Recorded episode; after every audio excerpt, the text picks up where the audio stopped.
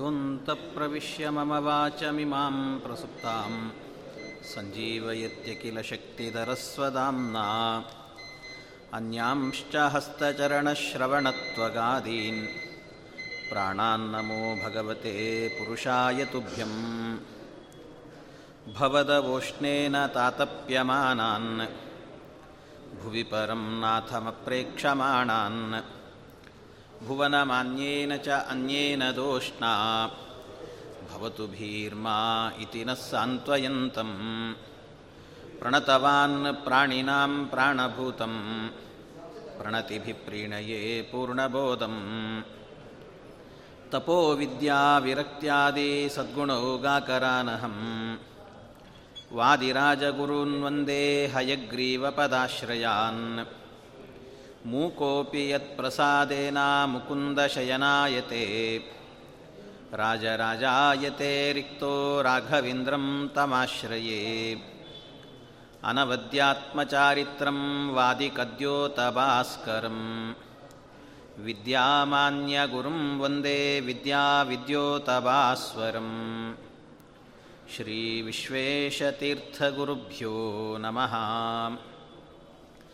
कान्ताय कल्याणगुणैकदाम्नेन वद्युनाथप्रतिमप्रभाय। नारायणाय किल कारणाय श्रीप्राणनाथाय नमस्करोमि।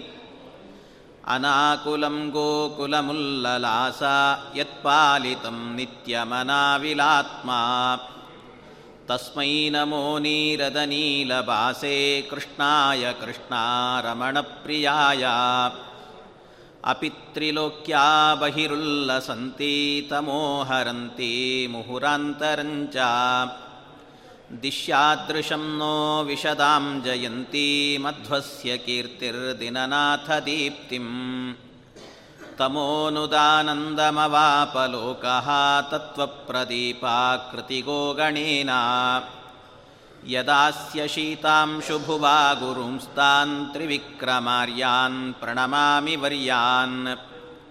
मुकुन्दभक्त्यै गुरुभक्तिजायै सतां प्रसत्यै च निरन्तरायै। गरीयसीं विश्वगुरोर्विशुद्धां वक्ष्यामि वायोरवतारलीलाम् अत हैमवते तटान्तरे बदरीषण्डविशेषमण्डितं परमाश्रममाश्रयं श्रियः सकलज्ञः सददर्शविश्रुतं श्रीगुरुभ्यो नमः हरिः ओं हरिः ओं हरिः ओम् ಬದರಿಕಾಶ್ರಮದಲ್ಲಿ ಮಧ್ವಾಚಾರ್ಯರಿರುವಾಗ ಮಧ್ವರಿಗೆ ವೇದವ್ಯಾಸದೇವರು ತಾವೇ ಬಂದು ತಮ್ಮ ಆಶ್ರಮಕ್ಕೆ ಬರಬೇಕು ಅಂತ ಆಹ್ವಾನವನ್ನು ಕೊಟ್ಟು ಹೋಗಿದ್ದಾರೆ. ಆ ಆಹ್ವಾನಕ್ಕೆ ಆಚಾರ್ಯರು ಮರುಮಾತಿಲ್ಲದೇನೆ ಅವರೂ ಕೂಡ ಅಲ್ಲಿಗೆ ಹೋಗಿದ್ದಾರೆ.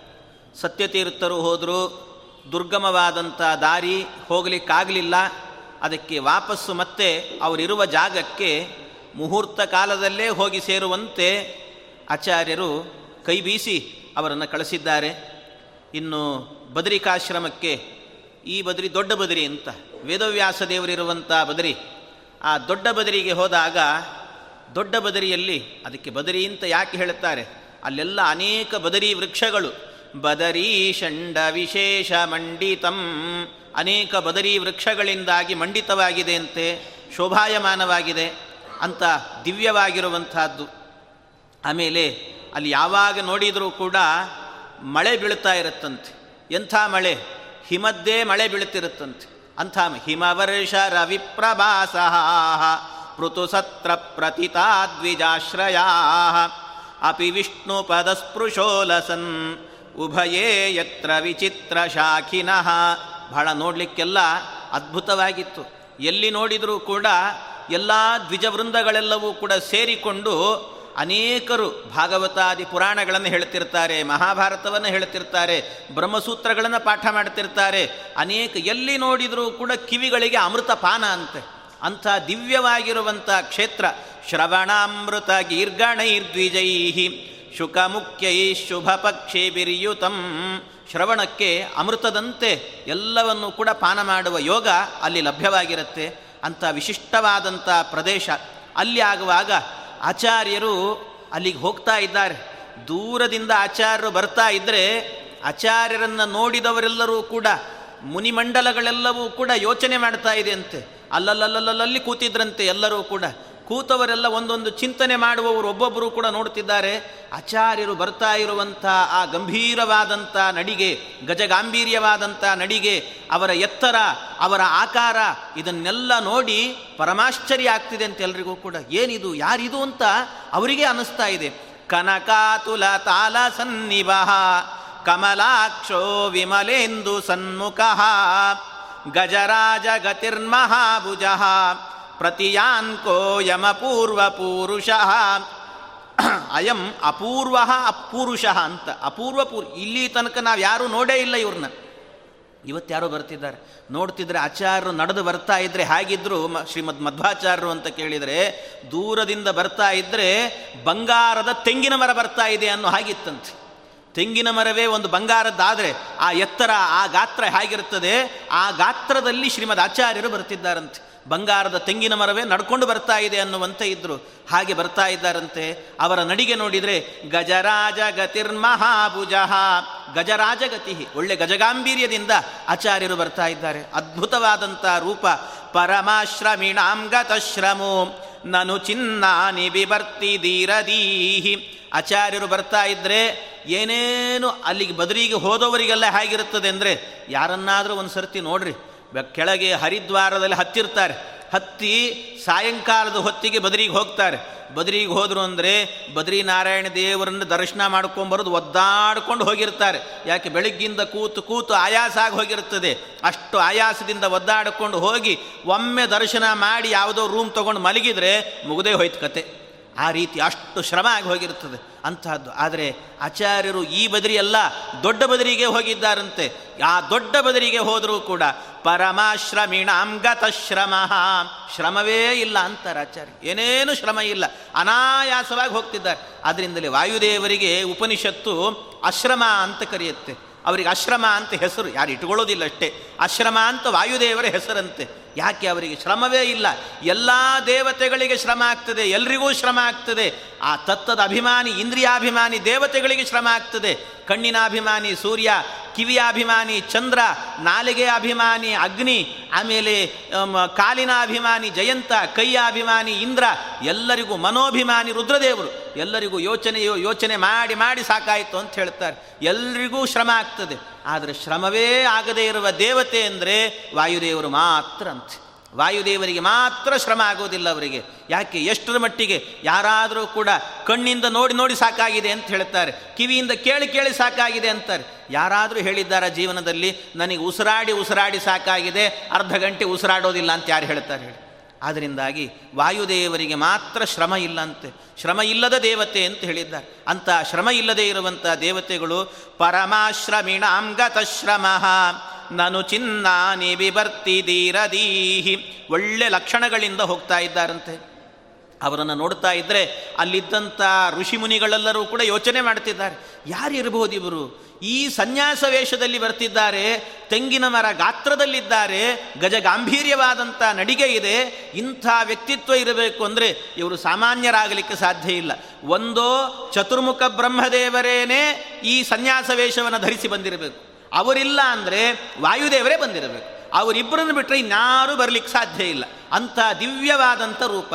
ಚತುರಶ್ಚತುರಾನನ ಸ್ವಯಂ ಪವನೋ ವಾವ್ರತಿರೂಪ ಆವ್ರಜನ್ ಇವರು ಬರ್ತಾ ಇರೋದು ಯಾಕೆ? ಶ್ರುತಿನಾಥ ದಿದೃಕ್ಷಯಾನ್ಯತ ನಕಲು ಸ್ಯಾನ್ನಿಖಿಲಾಗ್ರ್ಯ ಲಕ್ಷ್ಮವಾನ್. ಶ್ರುತಿನಾಥ ದಿದೃಕ್ಷಯ ಶ್ರುತಿಯಿಂದ ಪ್ರತಿಪಾದ್ಯನಾದಂಥ ಆ ವೇದವ್ಯಾಸ ದೇವರ ದರ್ಶನವನ್ನು ಮಾಡಬೇಕು ಅಂತ ಓಡೋಡಿ ಬರ್ತಿದ್ದಾರೆ ಶ್ರೀಮದ್ ಆಚಾರ್ಯರು. ನೋಡ್ತಿದ್ರೆ ಆಚಾರ್ಯರ ಲಕ್ಷಣ ಹೇಗಿದೆ. ಏನೇನು ಲಕ್ಷಣ ಇರಬೇಕು ಅಂತಿದೆ ಆ ರೀತಿಯಲ್ಲೇ ಇದ್ದಾರಂತೆ ಶ್ರೀಮದ್ ಆಚಾರ್ಯ. ಆಚಾರ್ಯ ಮೂವತ್ತೆರಡು ಲಕ್ಷಣ ಅಂತ ಹೇಳ್ತಾರೆ. ಒಂದೇ ಒಂದು ಅವಲಕ್ಷಣ ಇಲ್ಲ ಅಂತೆ ಅವರಲ್ಲಿ. ಎಲ್ಲ ಲಕ್ಷಣಗಳೇ ಸೇರಿದ್ದಾವೆ. ಅವಲೋಕಿತ ಲಕ್ಷಣ ಸತೈಹಿ ಇತಿ ಸಂಚಿತ್ಯ ಕುತೂಹಲಾಕುಲೈಹಿ ಅವರ ಆ ಲಕ್ಷಣಗಳನ್ನು ನೋಡ್ತಾ ಇದ್ರೇನೆ ಎಲ್ರಿಗೂ ಕುತೂಹಲ ಮೂಡ್ತಾ ಇದೆ. ಯಾರಿರ್ಬೋದು ಯಾರಿರ್ಬೋದು ಅಂತ. ಅಷ್ಟು ಅದ್ಭುತವಾದಂಥ ರೂಪ ಶ್ರೀಮದ್ ಆಚಾರ್ಯರ ರೂಪ. ಅಂಥ ರೂಪದಿಂದಾಗಿ ಆಚಾರ್ಯರು ಹೋಗ್ತಾ ಇದ್ದಾರಂತೆ. ಅಥ ತಸ್ಯ ಸ ವೇದಿಕಾಂತರೇ, ಸುವಿಶಾಲೆ ವಿಮಲೆ ಮನೋಹರೇ. ಎಲ್ಲ ಕಡೆಯಲ್ಲೂ ಕೂಡ ಅಲ್ಲಲ್ಲಲ್ಲಿ ವೇದಿಕೆಗಳನ್ನು ಮಾಡಿಕೊಂಡಿದ್ದಾರೆ. ಅಲ್ಲಲ್ಲಿ ಹೋಮ ಹವನಗಳೆಲ್ಲ ಮಾಡ್ತಾ ಇದ್ದಾರೆ. ಎಲ್ಲ ವಿಶಿಷ್ಟವಾದಂಥ ಕಾರ್ಯಕ್ರಮಗಳು ನಡೀತಾ ಇದ್ದಾವಂತೆ. ಅಂಥ ಪ್ರದೇಶದಲ್ಲಿ ಆಚಾರ್ಯರು ಹೋಗ್ತಾ ಇದ್ದಾರೆ. ಅಲ್ಲಿ ಹೇಗಿತ್ತು ಅಂದರೆ ಎಲ್ಲ ಸುತ್ತಲೂ ಆಗಬೇಕಾದ್ರೆ ಎಲ್ಲ ಋಷಿಗಳು ಕೂತಿದ್ದಾರಂತೆ. ವೇದವ್ಯಾಸ ದೇವರ ಹತ್ತಿರಕ್ಕೆ ಹೋಗಬೇಕು. ಸುತ್ತಲೂ ಋಷಿಗಳು ಕೂತಿದ್ದಾರಂತೆ. ಆ ಸುತ್ತಲೂ ಋಷಿಗಳು ಕೂತಿದ್ರೆ ಮಧ್ಯದಲ್ಲಾಗುವಾಗ ವೇದವ್ಯಾಸ ದೇವರು ಕೂತಿದ್ದಾರಂತೆ. ಮುನಿಮಂಡಲದಲ, ಮುನಿಮಂಡಲ, ಅದರ ಮಧ್ಯದಲ್ಲಿ ವೇದವ್ಯಾಸ ದೇವರಂತೆ ಮುನಿಮಂಡಲ ಮಧ್ಯವರ್ತಿನಂ, ತ್ರಿಜಗನ್ಮಂಡಲ ಮಂಡನಾಯಿತಂ, ಇಹ ಸತ್ಯವತೀ ಸುತಂ ಹರಿಂ, ಪರಿಪೂರ್ಣ ಪ್ರಮತಿ ಸಮೈಕ್ಷತಾ ದೂರದಿಂದಲೇ ವೇದವ್ಯಾಸ ದೇವರನ್ನು ನೋಡುವಾಗಲೇ ಇವರಿಗೆ ಮನ ತುಂಬಿ ಕಣ್ತುಂಬಿ ಎಲ್ಲವೂ ತುಂಬಿ, ಭಕ್ತಿ ತುಂಬಿ ಓಡೋಡಿ ಬರ್ತಿದ್ದಾರಂತೆ. ಆ ರೀತಿಯಲ್ಲಿ ಬಂದಿದ್ದಾರೆ ಆಚಾರ್ಯ. ಆಚಾರ್ಯರು ಬರುವಾಗ ಯೋಚನೆ ಮಾಡ್ತಿದ್ದಾರಂತೆ. ಆ ವೇದವ್ಯಾಸ ದೇವರನ್ನು ನೋಡಿದರು. ಆ ವೇದವ್ಯಾಸ ದೇವರನ್ನು ನೋಡಿದಾಗ ಎಂಥ ಹೃದಯ ಅವರ ಹೃದಯ ಎನ್ನುವಂತಹದ್ದು ಸಹಿ ನಾರಾಯಣ ಏಷ ಕೇವಲಂ ಆಚಾರ್ಯ ಹೇಳ್ತಾರೆ. ಇವರು ಬೇರೆ ಯಾರೂ ಅಲ್ಲ, ಸಾಕ್ಷಾತ್ತು ಭಗವಂತನೇ ಇವನು ಅಂತ. ಯಾರೋ ಕೆಲವರೆಲ್ಲ ಕಶ್ಚಿದ್ ಋಷಿಹಿ ಅಂತ ಹೇಳುತ್ತಾರೆ. ಕಶ್ಚಿದ್ ಋಷಿಗಳಲ್ಲ, ಸಹಿ ನಾರಾಯಣ ಏಷ ಕೇವಲಂ ನಾರಾಯಣ ದೇವರೇ ಇವರು ಅಂತ ಹೇಳ್ತಾರೆ ಇಂಥ ನಾರಾಯಣ ದೇವರು ಅವರ ಮನಸ್ಸು ಹೇಗಿದೆ ಅಂತ ಹೇಳಿದರೆ, ಹೇಳ್ತಾರೆ ಆಚಾರ್ಯರು ವೇದವ್ಯಾಸ ದೇವರನ್ನು ಹ್ಯಾಕೆ ಚಿಂತನೆ ಮಾಡಬೇಕು ಅಂತ ಹೇಳಿಕೊಡ್ತಾರೆ ನಮಗೆ. ನಾವು ವೇದವ್ಯಾಸ ಜಯಂತಿ ಅಂತ ಮಾಡ್ತಿರ್ತೇವೆ, ಏನೋ ಪುಸ್ತಕ ಇಟ್ಟು ಅದು ಇದು ಇಟ್ಟು ಪೂಜೆ ಮಾಡಿ ಮುಗಿಸ್ಬಿಡ್ತೇವೆ. ಆದರೆ ಹಾಗಷ್ಟೇ ಅಲ್ಲ, ಇಷ್ಟು ಚಿಂತನೆ ಮಾಡಿಕೊಳ್ಳ್ರಿ ಅಂತಾರೆ. ವೇದವ್ಯಾಸ ದೇವರನ್ನು ನೋಡುವಾಗ ಇಷ್ಟು ಯೋಚನೆ ಬರಬೇಕು ನಿಮಗಂತೆ. ಏನು ಯೋಚನೆ ಬರಬೇಕು? ದವಲೇಸ್ಯ ಮನಪ್ಪ ಸದನು ಸದನುಕ್ರೋಶ ಗಿರೀಂದ್ರ ಲೋಲಿತೆ. ಪ್ರಕಟೀಭವತಿ ಸ್ಮ ಸುಂದರಿ ದಯಿತಾ ದೈತ್ಯರಿಪೋಸ್ತ್ರಯೀ ಮಯೀ ಆ ವೇದವ್ಯಾಸ ದೇವರ ಹೃದಯ ಇದೆ ಅಲ್ವಾ? ಆ ಹೃದಯ ಎನ್ನುವಂಥದ್ದೇನು ಅಂದರೆ ಕ್ಷೀರಸಾಗರ ಅಂತ ತಿಳ್ಕೋಬೇಕಂತ. ಆ ಹೃದಯವೇ ವೇದವ್ಯಾಸ ದೇವರ ಹೃದಯವೇನೇ ಕ್ಷೀರಸಾಗರ. ಆ ಹೃದಯದಲ್ಲಿ, ಕ್ಷೀರಸಾಗರದಲ್ಲಿ ಮಥನ ಮಾಡುವಾಗ ಸಜ್ಜನರ ಮೇಲಿನ ದಯ ಎನ್ನುವಂಥದ್ದೇ ಮಂದರ ಪರ್ವತ ಅಂತೆ. ಆ ದಯ ಎನ್ನುವಂಥ ಮಂದರ ಪರ್ವತವನ್ನು ಹಾಕಿ ವೇದವ್ಯಾಸ ದೇವರು ಅದನ್ನು ಮಥನ ಮಾಡಿದ್ದಾರಂತೆ. ಹಾಗೆ ಸಮುದ್ರ ಮಥನವನ್ನು ಮಾಡಿದಾಗ ಮೊದಲು ಬಂದದ್ಯಾರು ಅಂದರೆ ಲಕ್ಷ್ಮೀದೇವಿ ಬಂದಿದ್ದಾಳಂತೆ. ಹಾಗೆ ಲಕ್ಷ್ಮೀದೇವಿ ಬಂದಂತೆ ಇಲ್ಲೂ ಕೂಡ ವೇದವ್ಯಾಸ ದೇವರ ಹೃದಯವನ್ನು ಮಥನ ಮಾಡಿದಾಗ ಬಂದದ್ದೇನು ಅಂದರೆ ಲಕ್ಷ್ಮೀ ಸ್ವರೂಪಭೂತವಾದಂತಹ ಮೂರು ವೇದಗಳು ಮೂಡಿ ಬಂದಿದ್ದಾವಂತೆ. ಪ್ರಕಟೀಭವತಿ ಸ್ಮ ಸುಂದರಿ ದಯಿತಾ ದೈತ್ಯ ರಿಪೋಸ್ತ್ರಯೀ ಮಯೀ ಮೂರು ವೇದಗಳು ಮೂಡಿ ಬಂದಿದ್ದಾವೆ ಅಂತ ಹೇಳ್ತಾರೆ. ಆಮೇಲೆ ಮತ್ತೆ ಮಥನವನ್ನು ಮಾಡಿದಾಗ ಬಂದದ್ದು ಯಾವುದು ಅಂದರೆ ಚಂದ್ರ ಬಂದಿದ್ದಾನೆ. ಆಮೇಲೆ ಚಂದ್ರ ಬಂದ. ಚಂದ್ರ ಬಂದ ಅಂತ ಹೇಳಿದರೆ ಈ ಹೃದಯದಲ್ಲಿ ವೇದವ್ಯಾಸ ದೇವರ ಕ್ಷೀರಸಾಗರವೆಂಬಂಥ ಹೃದಯದಲ್ಲಿ ಬಂದದ್ದು ಯಾವುದು ಅಂತ ಕೇಳಿದರೆ ಅಲ್ಲಿ ಚಂದ್ರ ಬಂದರೆ ಇಲ್ಲಿ ಪುರಾಣವೆಂಬಂಥ ಅಷ್ಟಾದಶ ಪುರಾಣವೆಂಬ ಚಂದ್ರವೇ ಬಂತಂತೆ. ಅಷ್ಟಾದಶ ಪುರಾಣ ಚಂದ್ರ. ಇತಯೇವ ಪುರಾಣ ಗೌರಗೌ. ಆಮೇಲೆ ಅದೇ ಸಮುದ್ರ ಮಥನವನ್ನು ಮಾಡಿದಾಗ ಕ್ಷೀರಸಾಗರದಿಂದ ಬಂದದ್ದು ಪಾರಿಜಾತ ವೃಕ್ಷ ಬಂತಂತೆ. ಪಾರಿಜಾತ ಹೂವು ಆ ಪಾರಿಜಾತ ಬಂದಂತೆ ಇಲ್ಲೂ ಕೂಡ ಪಾರಿಜಾತ ಬಂತು. ಯಾವುದು ಅಂದರೆ, ಸಮಹಾಭಾರತ ಪಾರಿಜಾತಕ್ಕೆ ಮಹಾಭಾರತ ಎನ್ನುವಂಥ ಪಾರಿಜಾತ ವೃಕ್ಷ ಬಂತಂತೆ. ಆಮೇಲೆ ಇನ್ನೂ ಮಥನ ಮಾಡಿದಾಗ ಅಲ್ಲಿ ಬಂದಿರುವಂತಹದ್ದು ಯಾವುದು ಅಂದರೆ ಕೊನೆಯಲ್ಲಿ ಬಂದಿರುವಂತಹದ್ದು ಅಮೃತ ಅಂತ ಹೇಳ್ತಾರೆ. ಅಮೃತ ಬಂತು ಅಂತ. ಹಾಗೆ ಈ ಹೃದಯದಲ್ಲಿ ಈ ಹೃದಯವೆಂಬಂಥ ಕ್ಷೀರಸಾಗರವನ್ನು ಮಥನ ಮಾಡಿದಾಗ ಬಂದದ್ದು ಯಾವುದು ಅಂತ ಕೇಳಿದರೆ ವೇದವ್ಯಾಸ ದೇವರ ಹೃದಯದಲ್ಲಿ ಬ್ರಹ್ಮಸೂತ್ರ ಎನ್ನುವಂತಹದ್ದೇ ಅಮೃತ ಅಂತೆ. ಪ್ರವರಂ ಸೂತ್ರ ಗಣಾಮೃತಂ ಸ್ವಯಂ.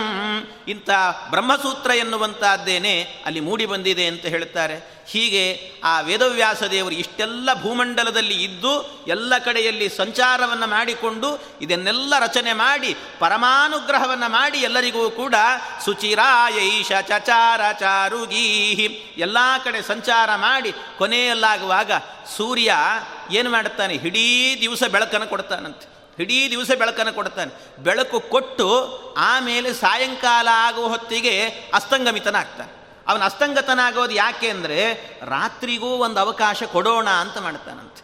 ರಾತ್ರಿ ಒಂದು ಇರಬೇಕಲ್ಲ, ರಾತ್ರಿ ಇಲ್ಲದೆ ಇದ್ರೆ ಮತ್ತೆ ಹಗಲು ಅನ್ನೋದು ಗೊತ್ತಾಗೋದು ಹೇಗೆ ನಮಗೆ? ಅದರಿಂದಾಗಿ ರಾತ್ರಿ ಅನ್ನೋದೊಂದು ಬರಲಿ ಅನ್ನೋದಕ್ಕೋಸ್ಕರ ಹೇಗೆ ಸೂರ್ಯನಾದವನು ಸಾಯಂಕಾಲದ ಹೊತ್ತಿಗೆ ಅಸ್ತಂಗತನಾಗ್ತಾನೋ, ಅದೇ ರೀತಿಯಲ್ಲಿ ವೇದವ್ಯಾಸ ದೇವರು ಇರೋ ತನಕಲ್ಲೂ ಕೂಡ ಈ ಭೂಲೋಕದಲ್ಲಿ ಕಲಿಯುಗ ಎನ್ನೋದು ಬರೋದಿಲ್ಲಂತೆ. ಆದ್ದರಿಂದ ಕಲಿಯುಗಕ್ಕೂ ಕೂಡ ಒಂದು ಅವಕಾಶವನ್ನು ಕೊಡಬೇಕು ಅಂತ ಆಮೇಲೆ ದೊಡ್ಡ ಬದರಿಗೆ ಹೋಗಿ ಕೂತ್ಕೊಳ್ತಾರಂತೆ ವೇದವ್ಯಾಸ ದೇವರು. ಅವ್ರು ಇದ್ದು ಬಿಟ್ರು ಅಂದರೆ ಕಲಿ ಬರೋದೇ ಇಲ್ಲ.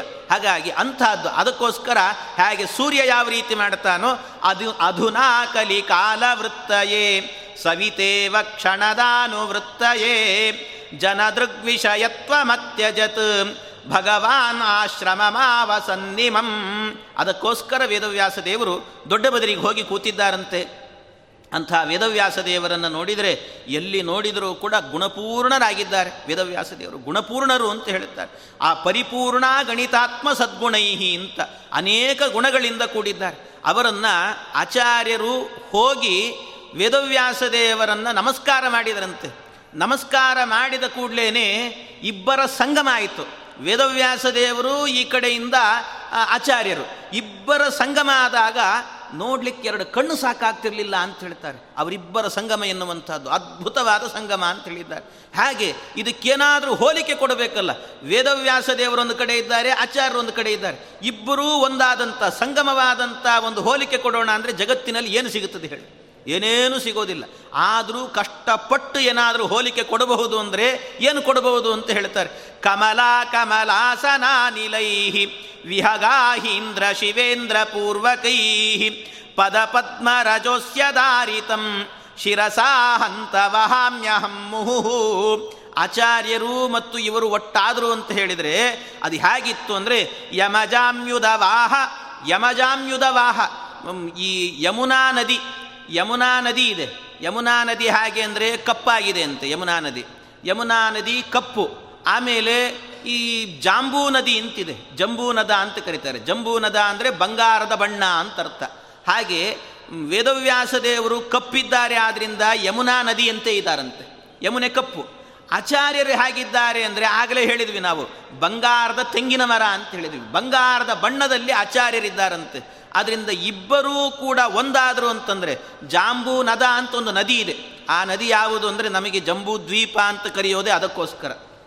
ನಾವು ಮೇರು ಪರ್ವತ ಇದೆ ಉತ್ತರ ದಿಕ್ಕಿನಲ್ಲಿ. ಆ ಉತ್ತರ ದಿಕ್ಕಿನಲ್ಲಿ ಹೋದಾಗ ಮೇರು ಪರ್ವತ ಇದೆ. ಆ ಮೇರು ಪರ್ವತದ ಮೇಲೆ ಒಂದು ವೃಕ್ಷ ಇದೆ ಅಂತೆ. ಆ ವೃಕ್ಷದ ಹೆಸರೇನು ಅಂದರೆ ಜಂಬೂ ವೃಕ್ಷ ಅಂತ ಕರೀತಾರೆ. ಜಂಬೂ ವೃಕ್ಷ ಅಂತ ಹೇಳಿದರೆ ಕನ್ನಡದಲ್ಲಿ ಹೇಳೋದಾದರೆ ನೇರಳೆ ಹಣ್ಣಿನ ಮರ, ನೇರಳೆ ಮರ ಅಂತೆ. ಆ ನೇರಳೆ ಮರ, ನಾವು ನೋಡುವ ನೇರಳೆ ಮರ ಬೇರೆ, ಆದರೆ ಅಲ್ಲಿರುವಂಥ ನೇರಳೆ ಮರ ಎಂಥದ್ದು ಅಂದರೆ ಭಾರೀ ದೊಡ್ಡ ಹೆಮ್ಮರ ಅಂತದ್ದು ಭಾರೀ ದೊಡ್ಡದು, ಎಷ್ಟೋ ಯೋಜನೆಗಳಷ್ಟು ಎತ್ತರ ಇದೆ ಅಂತೆ, ಅದರ ವಿಸ್ತಾರ ಆಗಿದೆ. ಆ ವೃಕ್ಷದಲ್ಲಿ ಹಣ್ಣುಗಳು ಬಿಡ್ತಾವಂತೆ. ಯಾವುದು? ಜಂಬೂ ಹಣ್ಣು, ಅಂದರೆ ನೇರಳೆ ಹಣ್ಣು. ಆ ನೇರಳೆ ಹಣ್ಣು ಬಿಡ್ತದೆ. ಎಷ್ಟಿರುತ್ತೆ ಆ ಹಣ್ಣು ಅಂದರೆ ಒಂದೊಂದು ಹಣ್ಣುಗಳು ಕೂಡ ಆನೆ ಗಾತ್ರ ಇರ್ತದಂತೆ. ಒಂದು ಹಣ್ಣು ಆನೆ ಗಾತ್ರ ಆ ಆನೆ ಗಾತ್ರದ ಹಣ್ಣು, ಅದು ಏನಾಗುತ್ತೆ? ಯಾರು ತಿನ್ನೋರಿಲ್ಲ. ತಿಂದರೆ ಜೀರ್ಣ ಮಾಡಿಕೊಳ್ಬೇಕಲ್ಲ, ಅಂಥ ಹಣ್ಣದು. ಅಂಥ ಹಣ್ಣಂತೆ ಯಾರು ತಿನ್ನೋರಿಲ್ಲ. ಅದು ಪೂರ್ಣವಾಗಿ, ಪರಿಪಕ್ವವಾಗಿ ಮೇಲಿಂದ ವೃಕ್ಷದಿಂದ ಕೆಳಗೆ ಉದುರ್ತದಂತೆ ಕೆಳಗೆ ಉದುರಿದಾಗ ಆ ಉದುರಿದಂಥ ರಭಸಕ್ಕಾಗುವಾಗ ಅದು ಒಡೆದು ಹೋಗ್ತದೆ ಒಡೆದಾಗ ಅದರಿಂದ ರಸ ಹರಿದು ಬರ್ತದಂತೆ ಆ ರಸ ಏನು ಹರಿದು ಬರುತ್ತಲ್ಲ, ಆ ಹರಿದು ಬರುವಂಥ ರಸವನ್ನೇ ಜಂಬೂ ನದ ಅಂತ ಕರೀತಾರೆ. ಜಾಂಬೂ ನದ ಅಂತ. ಆ ರಸ ಹರಿದು ಬಂದಾಗ ಏನಾಗುತ್ತೆ ಅದು? ಅದು ಭೂಮಿಯಲ್ಲಿ ಸೇರ್ತದಂತೆ. ಭೂಮಿಯ ಒಳಗೆ ಸೇರಿದಾಗ ಆ ಭೂಮಿಗೂ ಅಂದರೆ ಮಣ್ಣಿಗೂ ಮತ್ತು ಆ ರಸಕ್ಕೂ ಕೂಡ ಎರಡಕ್ಕೂ ಕೂಡ ಸಂಗಮ ಆಗ್ತದೆ. ಸಂಗಮ ಆದಾಗ ಸೂರ್ಯನ ಕಿರಣ ಬೀಳುತ್ತದಂತೆ. ಆ ಸೂರ್ಯನ ಕಿರಣ ಬಿದ್ದಾಗ ಅದರಲ್ಲಿ ಕೆಮಿಕಲ್ ರಿಯಾಕ್ಷನ್ ಆಗಿ ಅದರಿಂದ ಬಂಗಾರ ಹುಟ್ಟುತ್ತದಂತೆ. ಭೂಮಿಯಲ್ಲಿ ಬಂಗಾರ ಹುಟ್ಟುವಂಥದ್ದು ಹೇಗೆ ಅಂದರೆ ಈ ರೀತಿ ಬಂಗಾರ ಹುಟ್ಟುತ್ತದಂತೆ ಆ ಆ ಬಂಗಾರಗಳನ್ನೆಲ್ಲ ದೇವತೆಗಳು ಆಭರಣ ಮಾಡಿ ಹಾಕ್ಕೊಳ್ರಿ ಅಂತ ಭಗವಂತ ಅವರಿಗೆಲ್ಲ ಕೊಡ್ತಾನಂತೆ. ಅದನ್ನು ಜಾ ಜಂಬೂ ನದ ಅಂತ ಕರೀತಾರೆ. ಇಂಥ ಒಂದು ಜಂ, ಅದರಿಂದ ನಮಗಿರುವಂಥ ಇದನ್ನು ಜಂಬೂ ದ್ವೀಪ ಅಂತ ಕರೆಯೋದು ಯಾಕೆ ಅಂದರೆ ಇದಕ್ಕೋಸ್ಕರ ಕರೆಯೋದಂತೆ. ಈ ರೀತಿ ಇದೆ. ಅಂತ ಆ ಜಂಬೂನದ, ಅದು ಬಂಗಾರದ ನದಿ ಅಂತ ಹೇಳ್ತಾರೆ ಈ ಬಂಗಾರದ ನದಿ ಮತ್ತೊಂದು ಯಮುನಾ ನದಿ. ಈ ಎರಡೂ ಕೂಡ ಅವೆರಡೂ ಸಂಗಮ ಆಗೋದೇ ಇಲ್ಲ. ಅದು ಸಂಗಮ ಆದರೆ ಹಾಗಿರುತ್ತದೆ. ಆ ರೀತಿ ಕಾಣ್ತಾ ಇದೆ ಅಂತ ಹೇಳ್ತಾರೆ ಹಾಗಿತ್ತಂತೆ ಇವರಿಬ್ಬರದ್ದು ಕೂಡ. ಹಾಗಿರುವಾಗ ಆಚಾರ್ಯರು ಆ ಭಗವಂತನ ಪಾದಕ್ಕೆ ನಮಸ್ಕಾರ ಮಾಡ್ತಾ ಇದ್ದಾರಂತೆ. ಎಂಥ ಪಾದ ಅದು ಅಂತ. ಆ ಪಾದ ಎಂತಿಂಥವರೋ ಆ ಪಾದದ ಧೂಳನ್ನು ತಲೆ ಮೇಲೆ ಹೊತ್ತುಕೊಂಡು ಹೋಗ್ತಾರಂತೆ? ಯಾರ್ಯಾರು? ವಿಹಗಾಹೀಂದ್ರ ಶಿವೇಂದ್ರ, ಪೂರ್ವಕೈಹಿ. ವಿಹಗಾಹೀಂದ್ರ. ಯಾರ್ಯಾರು? ಗರುಡದೇವರು, ರುದ್ರದೇವರು, ಶೇಷದೇವರು, ಬ್ರಹ್ಮಾದಿ ದೇವತೆಗಳು ಎಲ್ಲರೂ ಕೂಡ ಪದ ಪದ್ಮ ರಜೋಸ್ಯದಾರಿತಂ ಶಿರಸಾ ಹಂತ ವಹಾಮ್ಯಹಮ್ಮುಹು ಆ ಪಾದದ ಧೂಳಿಯನ್ನು ತಲೆ ಮೇಲೆ ಹಾಕ್ಕೊಂಡು ಓಡಾಡ್ತಿರ್ತಾರೆ. ಅಂಥ ಪಾದದ ಧೂಳಿ ನಾನು ನನ್ನ ತಲೆ ಮೇಲೆ ಹಾಕ್ಕೊಳ್ತೇನೆ ಅಂತಾರೆ ಶ್ರೀಮದಾಚಾರ್ಯ. ಅಂಥ ಪಾದದ ಧೂಳಿ ಅಂತ ಅವರ ಪಾದವನ್ನು ಚಿಂತನೆ ಮಾಡ್ತಾ ಇದ್ದಾರಂತೆ. ಎಂಥ ಪಾದ ಇದು ಅಂದರೆ ಪ್ರಣಮಾಮಿ ಪಾದದ್ವಯಂ ವಿಭೋಹೋ ನೋಡಿ ನಾವು ಭಗವಂತನಿಗೆ ನಮಸ್ಕಾರ ಮಾಡುವಾಗ ಮನಸ್ಸಲ್ಲಿ ಏನೇನು ಯೋಚನೆ ಬರ್ತಿರ್ತದೋ ಏನೋ. ಆಚಾರ್ಯ ಎಂಥ ಯೋಚನೆ ಬರ್ತದೆ ಅಂತ ನೋಡಿ. ನಾವು ದೇವರಿಗೆ ನಮಸ್ಕಾರ ಮಾಡ್ತಿದ್ದೀವಿ ಅಂದರೆ ನಮಗೆ ಅದನ್ನು ಕೊಡು, ಇದನ್ನು ಕೊಡು ಅಂತ ಏನೇನೇನೇನೋ ಕೇಳ್ಕೊಂಡಿರ್ತೀವಿ. ಒಂದಷ್ಟು ಲಿಸ್ಟ್ ಮಾಡಿಕೊಂಡೇ ಬಂದಿರ್ತೀವಿ. ಆದರೆ ಆಚಾರ್ಯರು ನಮಸ್ಕಾರ ಮಾಡುವಾಗ ಹೇಗೆ ಮಾಡ್ತಿದ್ದಾರೆ? ಪ್ರಣಮಾಮಿ ಪದದ್ವಯಂ ವಿಭೋ ಧ್ವಜ ವಜ್ರಾಂಕುಶ ಪದ್ಮ ಚಿಹ್ನವತ್ ಧ್ವಜ ವಜ್ರಾಂಕುಶ ಪದ್ಮ ಚಿನ್ನವತ್ ಅಂತ ಹೇಳ್ತಾರೆ ಆ ಪಾದದಲ್ಲಿ ಧ್ವಜದ ಚಿಹ್ನೆ ಇದೆ, ವಜ್ರದ ಚಿಹ್ನೆ ಇದೆ, ಅಂಕುಶದ ಚಿಹ್ನೆ ಇದೆ, ಪದ್ಮದ ಚಿಹ್ನೆ ಇದೆ, ಈ ಎಲ್ಲದರ ಚಿಹ್ನೆ ಇರುವಂತಹ ಆ ಪಾದವನ್ನು ನಮಸ್ಕಾರ ಮಾಡ್ತೇನೆ ಅಂತಾರೆ. ಏನು ಅನುಸಂಧಾನ ಅಂತ ಕೇಳಿದರೆ ಒಂದೊಂದಕ್ಕೂ ಒಂದೊಂದು ಅನುಸಂಧಾನ ಅಂತೆ. ಭಗವಂತನ ಪಾದದಲ್ಲಿ ಧ್ವಜದ ಚಿಹ್ನೆ ಇದೆ ಅಂತ ಚಿಂತನೆ ಮಾಡಿದರು ಅಂತ ಆದರೆ ಅದರಿಂದ ನಮಗೇನಾಗುತ್ತೆ ಅಂದರೆ ಭಗವಂತ ನಮ್ಮನ್ನು ಯಾವಾಗಲೂ ಉತ್ತುಂಗ ಸ್ಥಿತಿಯಲ್ಲಿಡ್ತಾನಂತೆ. ಧ್ವಜ ಯಾವಾಗಲೂ ಎಲ್ಲಿರುತ್ತೆ ಹೇಳಿ? ಮೇಲೆ ಹಾರಾಡ್ತಾ ಇರ್ತದಂತೆ. ಹಾಗಾಗಿ ನಾವು ಉನ್ನತವಾದ ಸ್ಥಾನದಲ್ಲಿರಬೇಕು ಅಂದರೆ ಭಗವಂತನ ಪಾದದಲ್ಲಿರುವಂಥ ಧ್ವಜದ ಚಿಹ್ನೆಯನ್ನು ಸ್ಮರಣೆ ಮಾಡಿ ಅಂತ ಹೇಳಿದ್ದಾರೆ. ಇನ್ನೊಂದು ವಜ್ರ, ಆ ವಜ್ರದ ಚಿಹ್ನೆಯನ್ನು ಚಿಂತನೆ ಮಾಡಬೇಕು ಅಂತ ಹೇಳಿದರೆ, ಆ ವಜ್ರದ ಚಿಹ್ನೆಯನ್ನು ಚಿಂತನೆ ಮಾಡಿದ್ವಿ ಅಂತಾದರೆ, ನಮ್ಮ ಬೆಟ್ಟದಂಥ ಪಾಪಗಳನ್ನೆಲ್ಲವನ್ನು ಕೂಡ ಹೇಗೆ ಇಂದ್ರನ ವಜ್ರಾಯುಧ ಕತ್ತರಿಸಿ ಬಿಡುತ್ತೋ, ಹಾಗೆ ಬೆಟ್ಟದಂಥ ಪಾಪಗಳನ್ನೆಲ್ಲವನ್ನು ಕೂಡ ಕತ್ತರಿಸಿ ಹಾಕುತ್ತಂತೆ ಆದ್ದರಿಂದ ಆ ವಜ್ರದ ಚಿಹ್ನೆಯನ್ನು ಚಿಂತನೆ ಮಾಡಿ ಅಂತ ಹೇಳಿದ್ದಾರೆ. ಇನ್ನು ಅಷ್ಟೇ ಅಲ್ಲ, ಅಂಕುಶದ ಚಿಹ್ನೆಯನ್ನು. ಅಂಕುಶ ಯಾಕೆ ಅಂದರೆ ಈ ಮದಭರಿತವಾದ ಆನೆ ಎಲ್ಲೆಲ್ಲೋ ಹೋಗ್ತಿರ್ತದೆ. ಅದನ್ನು ಹಿಡಿತದಲ್ಲಿಡಬೇಕು ಅಂತಾದರೆ ಅಂಕುಶ ಬೇಕಾಗ್ತದೆ. ಹಾಗೆ ನಮ್ಮ ಇಂದ್ರಿಯಗಳು ಕೂಡ ಯಾವಾಗಲೂ ಮದಭರಿತವಾಗಿರುತ್ತೆ. ಎಲ್ಲೆಲ್ಲೆಲ್ಲೋ ಹೋಗ್ತಿರ್ತವೆ. ಇದನ್ನು ಹತೋಟಿಯಲ್ಲಿಟ್ಟುಕೊಳ್ಬೇಕು ಅಂದರೆ ಭಗವಂತನ ಪಾದದ ಆ ಅಂಕುಶದ ಚಿಹ್ನೆಯನ್ನು ಚಿಂತನೆ ಮಾಡಿ ಅಂತ ಹೇಳಿದ್ದಾರೆ. ಆಮೇಲೆ ಪದ್ಮದ ಚಿಹ್ನೆಯನ್ನು ಪದ್ಮದ ಚಿಹ್ನೆಯನ್ನು ಚಿಂತನೆ ಮಾಡಿದರೆ ಏನಾಗುತ್ತೆ ಅಂದರೆ ಸದಾ ಕಾಲದಲ್ಲಿ ಪದ್ಮಾಭಿಮಾನಿನಿಯಾದಂಥ ಲಕ್ಷ್ಮೀದೇವಿ ನಮ್ಮ ಮನೆಯಲ್ಲಿ ಕೂತಿರ್ತಾಳಂತೆ. ಹಾಗಾಗಿ ಇಂಥ ಚಿಹ್ನೆಗಳನ್ನು ಚಿಂತನೆ ಮಾಡಿಕೊಂಡು, ನಿಜಮಾನಸ ರಾಗ ಅರುಣೀಭೂತ ಮಿವಾರುಣಂ ಸ್ವಯಂ ಅವರ ಪಾದ ಅಂಗಾಲನ್ನು ನೋಡ್ತಾ ಇದ್ರೆ ಹಾಗಿದೆ ಅಂತೆ? ಕೆಂಪು ಕೆಂಪಾಗಿದೆ ಅಂತೆ ಅವರ ಪಾದ. ಕೆಂಪಾಗಿದೆ ಅಂತ ಹೇಳ್ತಾರೆ. ಯಾಕೆ ಅಷ್ಟು ಕೆಂಪಾಗಿದೆ ಅಂತ ಹೇಳಿದರೆ, ಅದಕ್ಕೆ ಹೇಳ್ತಾರೆ, ಆಚಾರ್ಯ ಚಿಂತನೆ ಮಾಡ್ತಾರೆ, ನಿಜಮಾನಸ ರಾಗ ಪೀಡನಾಥ್ ನಮ್ಮೆಲ್ಲರ ಹೃದಯದಲ್ಲಿರುವಂಥ ಅನುರಾಗವನ್ನು ತೊಳೆದು ತೊಳೆದು ತೊಳೆದು ಆ ಪಾದ ಹೃದಯದ, ಹೃದಯದಲ್ಲಿ ಅನುರಾಗ ಅಂದರೆ ಕೆಂಪಿರ್ತದೆ ಆದ್ದರಿಂದ ಆ ಅನುರಾಗವನ್ನು ತೊಳೆದದ್ರಿಂದಾಗಿ ಆ ಪಾದ ಕೆಂಪಾಗಿದೆ ಅಂತ ಚಿಂತನೆ ಮಾಡಿದ್ರಂತೆ. ಇಷ್ಟು ಭಗವಂತನ ಪಾದವನ್ನು ಚಿಂತನೆ ಮಾಡುವಾಗ, ಅವರಿಗೆ ನಮಸ್ಕಾರವನ್ನು ಮಾಡುವಾಗ ಇಷ್ಟು ಯೋಚನೆ ಮಾಡಿದ್ದಾರೆ ಆಚಾರ್ ಇದಿಷ್ಟು ಸಾಕಾಗಲಿಲ್ಲ. ದೇವರ ದರ್ಶನ ಮಾಡ್ತಾ ಇದ್ದಾರಂತೆ. ಹೇಗೆ ದೇವರ ದರ್ಶನ ಮಾಡಬೇಕು ನಾವು? ನಾವೆಲ್ಲ ಗುಡಿಗಳಿಗೆ ಹೋಗ್ತಿರ್ತೀವಿ. ದೇವ್ರು ನೋಡಬೇಕಾದ್ರೇ ನಮಗೆ ಕಾಣಿಸೋದೇನು ಅಂದರೆ ದೇವರ ಮೇಲೆ ಎಂಥ ಒಡವೆ ಹಾಕಿದ್ದಾರೆ ಅನ್ನೋದು ನೋಡ್ತಿರ್ತೀವಿ. ದೇವ್ರ ಮೇಲೆ ಎಂತಿಂಥ ಒಡವೆ ಹಾಕಿದ್ದಾರೆ, ಹಾಗಿದ್ದಾರೆ, ಏನು? ಏನು ಭಾರೀ ಕಾಸ್ಟ್ಲಿ ಒಡವೆ ಅಂತೆ, ಬಂಗಾರದ ಕವಚ ಹಾಕಿದ್ದಾರೆ ಬೆಳ್ಳಿ ಕವಚ ಹಾಕಿದ್ದಾರೆ ಅಂತೆಲ್ಲ ನೋಡ್ತಿರ್ತೀವಿ. ಆಚಾರ ನೋಡುವಂಥ ಬಗೆ ಹೇಳಿಕೊಡ್ತಾರೆ. ದೇವಸ್ಥಾನಕ್ಕೆ ಹೋದಾಗ ದೇವರ ದರ್ಶನ ಮಾಡುವಾಗ ಯಾವ ರೀತಿ ಮಾಡಬೇಕು ನೀವು ಅಂತ ಹೇಳ್ತಾರೆ. ಯಾವ ರೀತಿ ದೇವರ ದರ್ಶನ ಮಾಡಬೇಕು? ಏನು ಚಿಂತನೆ ಇರಬೇಕು ನಿಮಗೆ ಅಂತ ಹೇಳಿದ್ದಾರೆ ಆಚಾರ್ಯ ಯಾವ ರೀತಿ ಮಾಡಬೇಕು? ಅಡಿಯಿಂದ ಮುಡಿ ತನಕಲೂ ಕೂಡ ನೋಡಬೇಕಂತೆ. ಆಪಾದ ಮೌಳಿ ಪರ್ಯಂತಂ ಅಂತ ಹೇಳ್ತಾರಲ್ಲ, ಹಾಗೆ ಪಾದದಿಂದ ಹಿಡ್ಕೊಂಡು ಶಿರಸ್ಸಿನ ತನಕಲೂ ಕೂಡ ನೋಡಬೇಕು ಅಂತ ಹೇಳ್ತಾರೆ. ಹೇಗೆ ನೋಡಬೇಕು? ನಾನು ಕೇವಲ ಮೇವ ವೈಷ್ಣವಂ ಶ್ರಿತವಂತ ಪದಮಾತ್ಮ ರೋಚಿಷಾ ತಮಸೋಪ್ಯುಭಯಸ್ಯ ನಾಶಕ. ವಿಜಯಂತೆ ನಖರಾನವಂ ರವಿಂ ಮೊದಲು ಪಾದವನ್ನು ನೋಡಿದಾಗ ಪಾದದ ಉಗುರನ್ನು ನೋಡಿದ್ರಂತೆ. ಆ ಪಾದದ ಉಗುರು ಹೇಗಿದೆ ಅಂದರೆ ಸೂರ್ಯನ ಕಾಂತಿಯನ್ನು ಮೀರುವ ಕಾಂತಿ ಅದರಲ್ಲಿದೆ ಅಂತೆ. ಸೂರ್ಯನ ಕಾಂತಿ ಆ ಕಾಂತಿ ಮುಂದೆ ಏನೂ ಅಲ್ಲ. ಸೂರ್ಯಕಾಂತಿ ಎನ್ನುವಂಥದ್ದು ಕೇವಲ ನಮಗೆ ಭೂಲೋಕದಲ್ಲಿ ಮಾತ್ರ, ಕೆಲವು ಕಡೆಯಲ್ಲಿ ಮಾತ್ರ ಅದರ ಬೆಳಕಿನಿಂದ ಕತ್ತಲು ನಾಶ ಆಗುತ್ತೆ. ಆದರೆ ವೇದವ್ಯಾಸ ದೇವರ ಪಾದದಲ್ಲಿರುವಂಥ ಉಗುರಿನ ಕಿರಣ, ಅದು ಹೇಗೆ? ನಮ್ಮ ಒಳಗಿರುವ ಕತ್ತಲನ್ನೂ ನಾಶ ಮಾಡುತ್ತೆ, ಹೊರಗಿನ ಕತ್ತಲನ್ನೂ ನಾಶ ಮಾಡುತ್ತದೆ ಅಂಥದ್ದು ಅಂತಹ ಪಾದದ ಉಗುರು ಅಂತ ಹೇಳಿದ್ದಾರೆ. ಆಮೇಲೆ ಆ ಪಾದದಲ್ಲಾಗುವಾಗ ಇದೆಲ್ಲ ಲಕ್ಷಣ ಅಂತ ಹೇಳ್ತಾರೆ. ನಮಗೆ ನಮ್ಮ ಪಾದಗಳು ಹೇಗಿರ್ತವೆ ಎಲ್ಲ ಅವಲಕ್ಷಣದಿಂದಲೇ ಕೂಡಿರ್ತಾರೆ ವೇದವ್ಯಾಸ ದೇವರ ಪಾದ ಹೇಗಿದೆ, ಒಳ್ಳೆ ಲಕ್ಷಣದಿಂದ ಕೂಡಿದೆ ಅಂತೆ. ಯಾವ ರೀತಿ ಇತ್ತು? ಪದಯೋರಸ್ಯ ನಿಗೂಢ ಗುಲ್ಫಯೋ. ನಿಗೂಢ ಗುಲ್ಫ ಅಂತ ಹೇಳ್ತಾರೆ. ಈ ಪಾದದಲ್ಲಿ ಆ ಕಡೆ ಈ ಕಡೆ ನಮಗೆ ಗಂಟುಗಳು ಕಾಣ್ತಿರ್ತಾರೆ. ಆ ಗಂಟು ಕಾಣಬಾರದಂತೆ. ಗಂಟು ಕಾಣಬಾರದು. ಒಳ್ಳೆ ಲಕ್ಷಣ ಅಂತ ಹೇಳಿದರೆ ಗಂಟು ಕಾಣಬಾರ್ದು. ನಮಗೂ ಆ ಲಕ್ಷಣ ಬರ್ತಿರ್ತದೆ. ಯಾವಾಗ ಅಂದರೆ ಕಾಲು ಊದ್ಕೊಂಡಾಗ ಬರ್ತಿರ್ತದೆ ಅಷ್ಟೇ. ಕಾಲೇನಾದರೂ ಊದ್ಕೊಂಡಿತ್ತು ಅದು ಲಕ್ಷಣ ಅಲ್ಲ ಮತ್ತೆ ಅವಲಕ್ಷಣ ಅದು. ಅದು ಅವಲಕ್ಷಣ ಆಗ್ತದೆ. ಅಂಥ ಅವಲಕ್ಷಣದಿಂದ ಬರುವ ಲಕ್ಷಣ ಬೇರೆ ಅದು. ಆದರೆ ವೇದವ್ಯಾಸ ದೇವರದ್ದು ಸಹಜವಾಗಿ ಇರ್ತದೆ. ನಿಗೂಢ ಗುಲ್ಫ ಅಂತ ಕರೆದಿದ್ದಾರೆ. ನಿಗೂಢ ಗುಲ್ಫಗಳಿರ್ತಾವಂತೆ. ಅವರ ಪಾದವನ್ನು ನೋಡಿದರೆ ಬಲಪಾದವನ್ನು ನೋಡ್ತಾರೆ, ಎಡಪಾದವನ್ನು ನೋಡ್ತಾರೆ. ಹೇಗಿದೆ? ಒಂದೊಂದು ಪಾದಗಳನ್ನು ಕೂಡ ಏನಾದರೂ ಹೋಲಿಕೆ ಕೊಡಬೇಕಲ್ಲ. ಹೇಗಿದೆ ಇವರ ಪಾದ ಅಂತ ಹೋಲಿಕೆ ಕೊಡೋಣ ಅಂತ ನೋಡಿದರೆ ಕೊನೆಗೆ ಆಚಾರ್ಯರು ಸೋತು ಬಿಟ್ರಂತೆ ಇದಕ್ಕೆ. ಸೋತು ಬಿಟ್ರು. ಏನು ಹೋಲಿಕೆ ಕೊಡಲಿ ನಾನು? ಯಾವ ಹೋಲಿಕೆನೂ ಕೊಡ್ಲಿಕ್ಕೆ ಬರಲ್ಲ. ಯಾಕೆಂದರೆ ಪಾದವನ್ನು ಹೋಲಿಕೆ ಕೊಟ್ಟರೆ ಕಮಲದಂತಿದೆ ಅಂದರೆ ಕಮಲಕ್ಕೂ ಮತ್ತು ಭಗವಂತನ ಪಾದಕ್ಕೂ ಹೋಲಿಕೆ ಕೊಟ್ಟಂತೆ ಆಗ್ತದೆ. ಕಮಲದಂತೆ ಇರಲಿಕ್ಕೆ ಸಾಧ್ಯ ಏನು? ಕಮಲ ಬಾಡಿ ಹೋಗ್ತದೆ ನಾಳೆ ಆದರೆ. ಆದರೆ ಭಗವಂತನ ಪಾದ ಹಾಗಲ್ಲ. ಅದರಿಂದ ಹೋಲಿಕೆ ಆಗೋದೇ ಇಲ್ಲ. ಮತ್ತೇನು ಮಾಡಬೇಕು? ಅದಕ್ಕೆ ಆಚಾರ್ಯರ ಕೊನೆಗೆ ಹೋಲಿಕೆ ಕೊಡಲಿಕ್ಕಾಗಲಿಲ್ಲ ಅಂದರೂ ಕೂಡ ಒಂದು ಹೋಲಿಕೆ ಕೊಡಬೇಕು ಅಂತ ಕೊಟ್ರಂತೆ. ಏನಂತ ಹೋಲಿಕೆ ಕೊಟ್ಟರು ಅಂದರೆ, ಉಪಮಾನ ಮಹೋನ ಲಭ್ಯತೆ, ಕವಿವರ್ಯ ಈರಿತರೇತರಂ ವಿನಾ, ಬಲಪಾದ ಎಡಪಾದದಂತಿದೆ, ಎಡಪಾದ ಬಲಪಾದದಂತೆ ಇದೆ ಅಂತ ಹೋಲಿಕೆ ಕೊಟ್ರಂತೆ. ಯಾವ ಹೋಲಿಕೆ ಕೊಡಬೇಕು ಅಂತ ಗೊತ್ತಿಲ್ಲದೆ ಹೀಗೆ ಹೇಳಿಬಿಟ್ರಂತೆ ಕೊನೆ. ಅಷ್ಟು ಅದ್ಭುತವಾದಂಥ ಪಾದ ಆ ವೇದವ್ಯಾಸ ದೇವರ ಪಾದ ಅಂತ ಹೇಳಿದ್ದಾರೆ. ಇಷ್ಟು ವರ್ಣನೆ ಮಾಡುತ್ತಾ ಆಚಾರ್ಯರು ಇನ್ನೂ ಅವರ ಪಾದವನ್ನು ವರ್ಣನೆ ಮಾಡುತ್ತಿದ್ದಾರೆ. ಆ ಪಾದದಿಂದ ಗಂಟುಗಳಿಂದ ಮೇಲೆ ಬಂದ್ರಂತೆ. ಮೇಲೆ ಬಂದರು ಅಂದರೆ ಆ ಕಣಕಾಲು, ಅಂದರೆ ಮೊಣಕಾಲಿಗಿಂತ ಕೆಳಗೆ, ಅಂದರೆ ಕಣಕಾಲು ಅಂತ ಹೇಳುತ್ತಾರೆ. ಆ ಕಣಕಾಲಿಗೆ ಬರುವಾಗ ಅಲ್ಲಿ ಹೇಗಿದೆ ಅವರ ಪಾದ ಅಂತ ಕೇಳಿದರೆ, ಉಚಿತಾಂ ಗುರು ತಾಂ ದತ್ಕ್ರಮಾತ್ ಶುಚಿ ತೇಜಸ್ವಿ ಸುವೃತ್ತಮುತ್ತಮಂ, ಸುವೃತ್ತ ಉತ್ತಮಂ ಅಂತ. ಅದು ಹೇಗಿರಬೇಕಂದ್ರೆ ವೃತ್ತಾಕಾರದಲ್ಲಿ ಇರಬೇಕಂತೆ ಕಾಲು. ಅಡ್ಡಾದಿಡ್ಡಿಯಾಗಿರಬಾರದು ಅಂತ ಅರ್ಥ.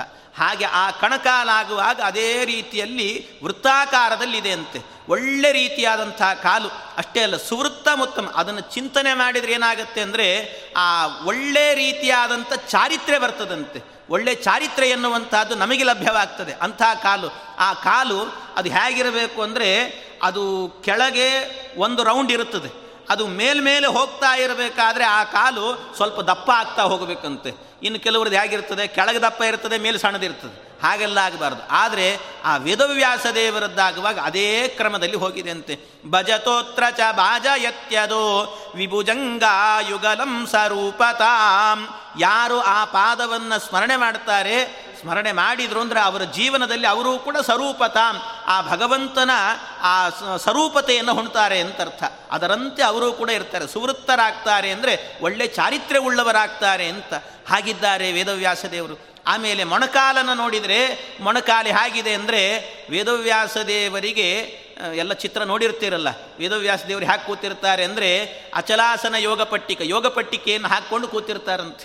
ಆ ಯೋಗ ಪಟ್ಟಿಕೆ ಎನ್ನುವಂತಹದ್ದು ಒಂದು ವಿಶೇಷ. ಅದು ಆ ರೀತಿಯಲ್ಲಿ ಕೂತಾಗ ಉಪಾಸನೆಗೆ ಹೇಳಿ ಮಾಡಿಸಿದಂಥ ಒಂದು ವಿಶಿಷ್ಟವಾದ ಆಸನ ಅದು.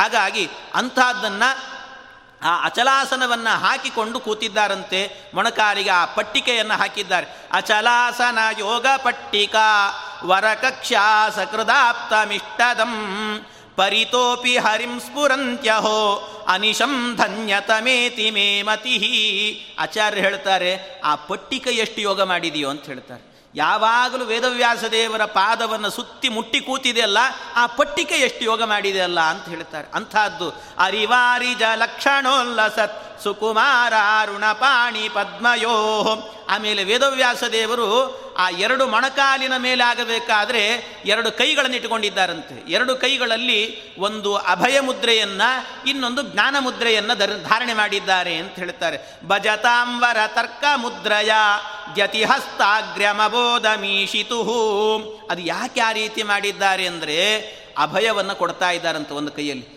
ಒಂದು ಕೈಯಿಂದ ಅಭಯವನ್ನು ಕೊಡ್ತಾರೆ ಸಂಸಾರದ ಭಯ ಇದೆಯಾ ನಿಮಗೆ? ಹೌದು ಅಂತ ಯಾರಾದರೂ ಹೇಳಿದರೆ, ಬನ್ನಿ ಜ್ಞಾನ ಮಾರ್ಗಕ್ಕೆ, ನನ್ನ ಜ್ಞಾನ ಮಾರ್ಗಕ್ಕೆ ಬಂದರೆ ನಿಮಗೆ ಜೀವನದಲ್ಲಿ ಅಭಯವನ್ನು ಕೊಡ್ತೇನೆ ಅಂತ ಈ ರೀತಿಯಲ್ಲಿ ಆ ವೇದವ್ಯಾಸ ದೇವರು ಸೂಚನೆ ಮಾಡ್ತಿದ್ದಾರಂತೆ ಹಾಗೆ ಸೂಚನೆ ಮಾಡುವಂಥ ಒಂದು ವಿಶಿಷ್ಟವಾಗಿರುವಂಥ ಬಗೆ ಅಂಥ ಒಂದು ಮುದ್ರೆಯನ್ನು ಹಾಕಿಕೊಂಡು ಕೂತಿದ್ದಾರೆ ವೇದವ್ಯಾಸ ದೇವರು.